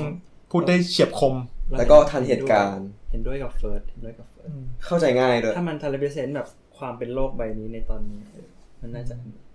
ในขณะที่ใน Nineteen Seventeen สารของหนัง มันไม่กระทบใจเราเลย อืม คือก็ซาบซึ้งในเชิงเทคนิคแต่ เราไงต่อ อืม ก็ประมาณนี้ มึงเล่าเรื่องหนัง Asian ที่แบบเข้าสู่เวที Best Pic ให้ฟังหน่อยดิเอาจริงๆแม่งอัปยศมากทำไมวะ คือก่อนหน้าพาราไซอะ มีหนังเอเชียนเคยเข้าชิง Best Picture ด้วยเรื่องเดียว เฮ้ย นี่เรื่องจริงเหรอ จริงดิ รู้จักพุ่มกับไหม พูดมา มึงเคยดูงานเขาแล้ว จริงปะอืมพูดมาไลฟ์วัพายอ๋อ Black Mountain พุ่มกับคนนั้นคือพุ่มกับชาวไต้หวันที่ชื่ออังลี่อ่าเขาเคยพาหนังที่ชื่อเรื่องว่า Crushing Tiger Hidden Dragon จากอ่าไต้หวัน เข้าชิง Best Picture มาก่อน ในปีอ่า2000 แต่ก็ไม่ได้ได้แค่แบบหนังต่างประเทศไงอ่าแล้วอย่างนี้แบบ แล้วไง แล้วคนไทยที่แบบว่า เข้าใกล้แบบออสการ์มากที่สุดมันถ้าจะเป็นหนังนักแสดง เออ มีใครไหมหนังกับนักแสดงไม่เคยเฉียดเฉียดที่สุดคือสาขาเทคนิคจริงปะอ่าอือ่ามสองปีที่แล้วพ่วงกับภาพที่ชื่อ คุณสองอ่าสยมภูมุกดีพร้อม เขาเคยกำกับภาพเรื่อง Call Me By Your Name อ่าแต่ว่าก็ไม่ได้ชิงแบบน่าเสียดายมาก คือภาพมันดีมาก ใช่ใช่ใช่ดีมากจริงอืมเอา Asian Pride ความจริงปีนี้เขาก็เชียร์ซงฮังโฮจากๆอืมพาราไซให้ได้เข้าชิงสาขานักแสดงกันนะอืมแต่มันดันไม่ได้ อืมได้แต่สาขาเบสพิกพุ่มกับแล้วอื่นอืมเสียดายเออสาขาพ่วงกับเนี่ย เรียกได้ว่าเป็นสาขาที่สิบปีหลังเนี่ย โชว์ความหลากหลายที่สุดแล้วมั้งอืมตั้งแต่นับตั้งแต่แป๊บหนึ่งเดี๋ยวก่อนเดี๋ยวก่อนเดี๋ยวก่อน ตั้งแต่ปีปี King Speech อะอืม ก็มันยังนับว่าไม่หนีกันมากแต่ว่าพ่วงกับที่ได้เป็นคนอังกฤษไงอืมไม่ใช่คนอเมริกัน อืมต่อจากนั้นมาปีต่อมาให้คนฝรั่งเศสจากเรื่อง The Artist อืมมิเชลฮัสนาวิเชียสอืมแล้วพอปีถัดมา ปีถัดมาเป็นอังลีอืมจาก Life of Pi อืมซึ่งเป็นคนไต้หวัน แต่ก็ไม่ใช่หนัง อืมไต้หวันอยู่ดีอ่าไม่ใช่ หนังหนังฮอลลีวูดนั่นแหละฮอลลีวูดอยู่ดีอืมอืมปีต่อมา Mexican rise อืมอ่าอัลฟองโซ กัวรองได้ผู้กำกับยอดเยี่ยมครั้งแรกจาก Gravity อืม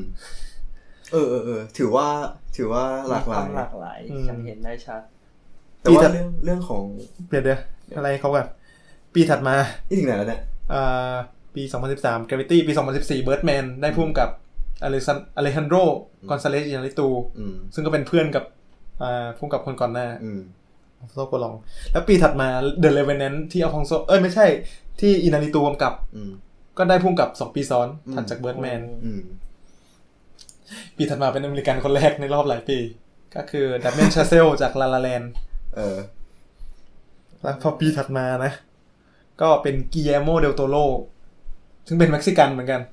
ได้ผู้กำกับยอดเยี่ยมจาก The Shape of Water อืมซึ่งก็ทำให้กรุ๊ปที่เขาเรียกว่า Three Amigo หรือเพื่อน3คนนะนะอืมก็คืออัลฟองโซกัวรองอินาร์ริตูแล้วก็ เดลโตโ o โลนั่นแหละสามคนได้ออสการ์กันหมดเลย เพื่อนเม็กซิกัน แล้วถัดจากเกียโมเดลโตโ o เนี่ย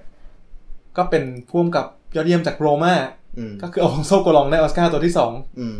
ก็เรียกได้ว่า ช่วงหลังๆ นี่คือแบบว่าแน่นหนาแน่นพ่วงกับต่างชาติยึดเวทีพุ่มกับออสการ์พุ่มกับในเวทีออสการ์ไปแล้วอืมซึ่งก็พอลุ้นให้มองจุนโฮได้อืนะมปีอืนี้มอันนี้แบบดูน่าสนใจน่าสนใจเลยแหละ อืมเอาจริงๆกลับกลับมาเรื่องแบบ Call Me by Your Name เอาจริงช่วงนั้นแบบข่าวพี่เขาค่อนข้างดังมากในในประเทศไทยนะอืมเขาได้ชิงรางวัล Critics' Choice นะอืมรางวัลกำกับภาพ เป็นปีที่โรเจอร์ดีกินส์ได้อะซึ่งปีนี้โรเจอร์ดีกินส์ก็จะได้อีก ครับผม ก็ทำไมถึงต้องถอนหายใจให้กับใจพร้อมกันเลยเอเชียนแล้วก็ไทย อืม หนังไทย ถ้าอัดฉีดเท่าเกาหลีก็ก็ป็นถ้าเขามองถ้าเขามองว่ามันเป็นอาวุธทางวัฒนธรรม เขาเปลี่ยนมุมมองใหม่ มันก็ได้แต่ แต่เผอิญว่ามีเรื่องที่เขาคิดว่าสำคัญกว่าที่จะต้องไปอัดฉีดอืมมันก็ควรอัดฉีดพร้อมกันทุกด้านนะนะเออว่ะ เรามองแต่พุ่มกับเออใช่ใช่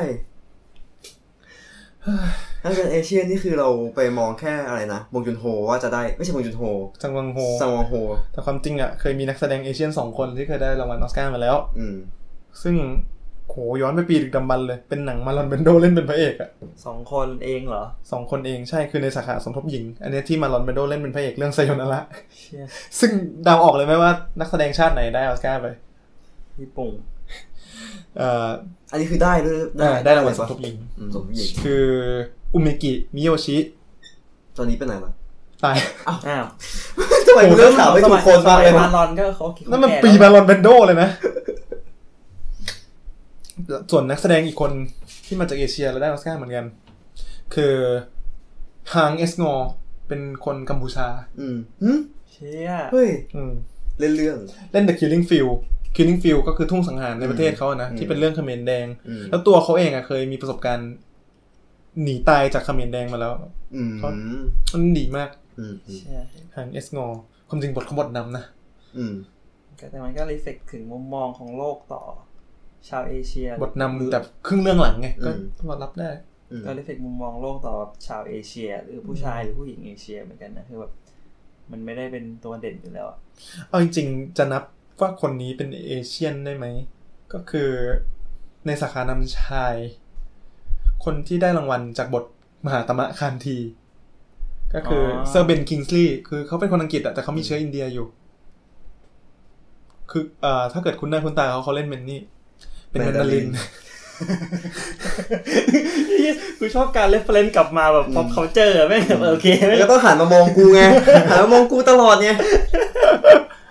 กูมัน get ดีนะเว้ยแล้วทุกคนก็จะพูดพร้อมใช่กันมันต้องได้เว้ยซึ่งนักแสดง Asian ชาวอินเดียคนล่าสุดที่มึงได้เข้าชิงไปก็ไม่นานคือ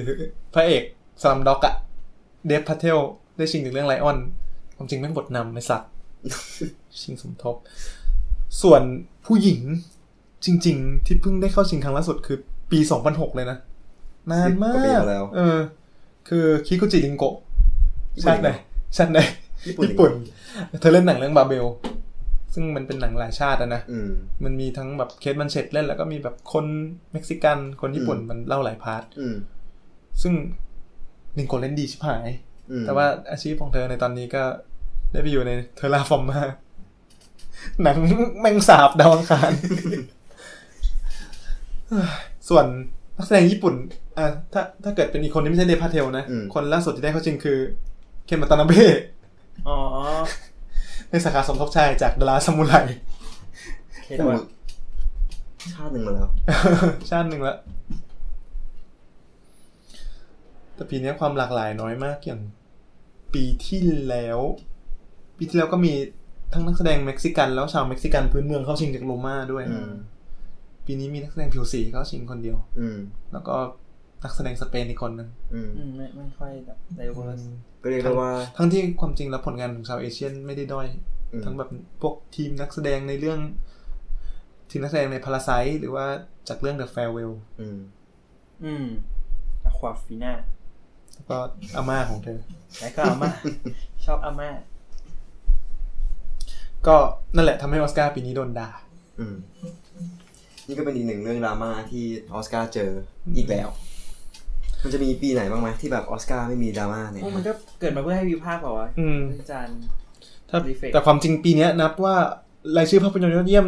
ค่อนข้างดีนะ ก็ค่อนข้างดีแล้วปีที่แล้ว ปีที่แล้ว Bohemian Rhapsody ชิง Black Panther ชิงเนี่ยทำไมหาจองล้างจองผลาญเอาแต่ปีนี้มีโจ๊กเกอร์ว่ะโอ้โอเค ก็จบแค่นี้แล้วกันไว้ติดตามดูออสการ์เดี๋ยวเราจะมา recap ผลกันไหม อืม อืมเจอกันคาดว่าน่าจะได้ด่าเยอะ เจอกันเทปหน้าครับ เอ้ย EP หน้าสิ EP หน้าเทปซึ่งไม่รู้เมื่อไหร่โบราณแต่ว่าหลังออสการ์แน่เทปนี้เราชื่อ Oscar why why อ๋อโอเค why เหรอแล้วแล้วเทปหน้าเราชื่ออะไร เดี๋ยวไปคิดก่อนนะ Oscar nowเออใช่หมดเลยๆโอเคก็สรุปเทปนี้เท่านี้ครับ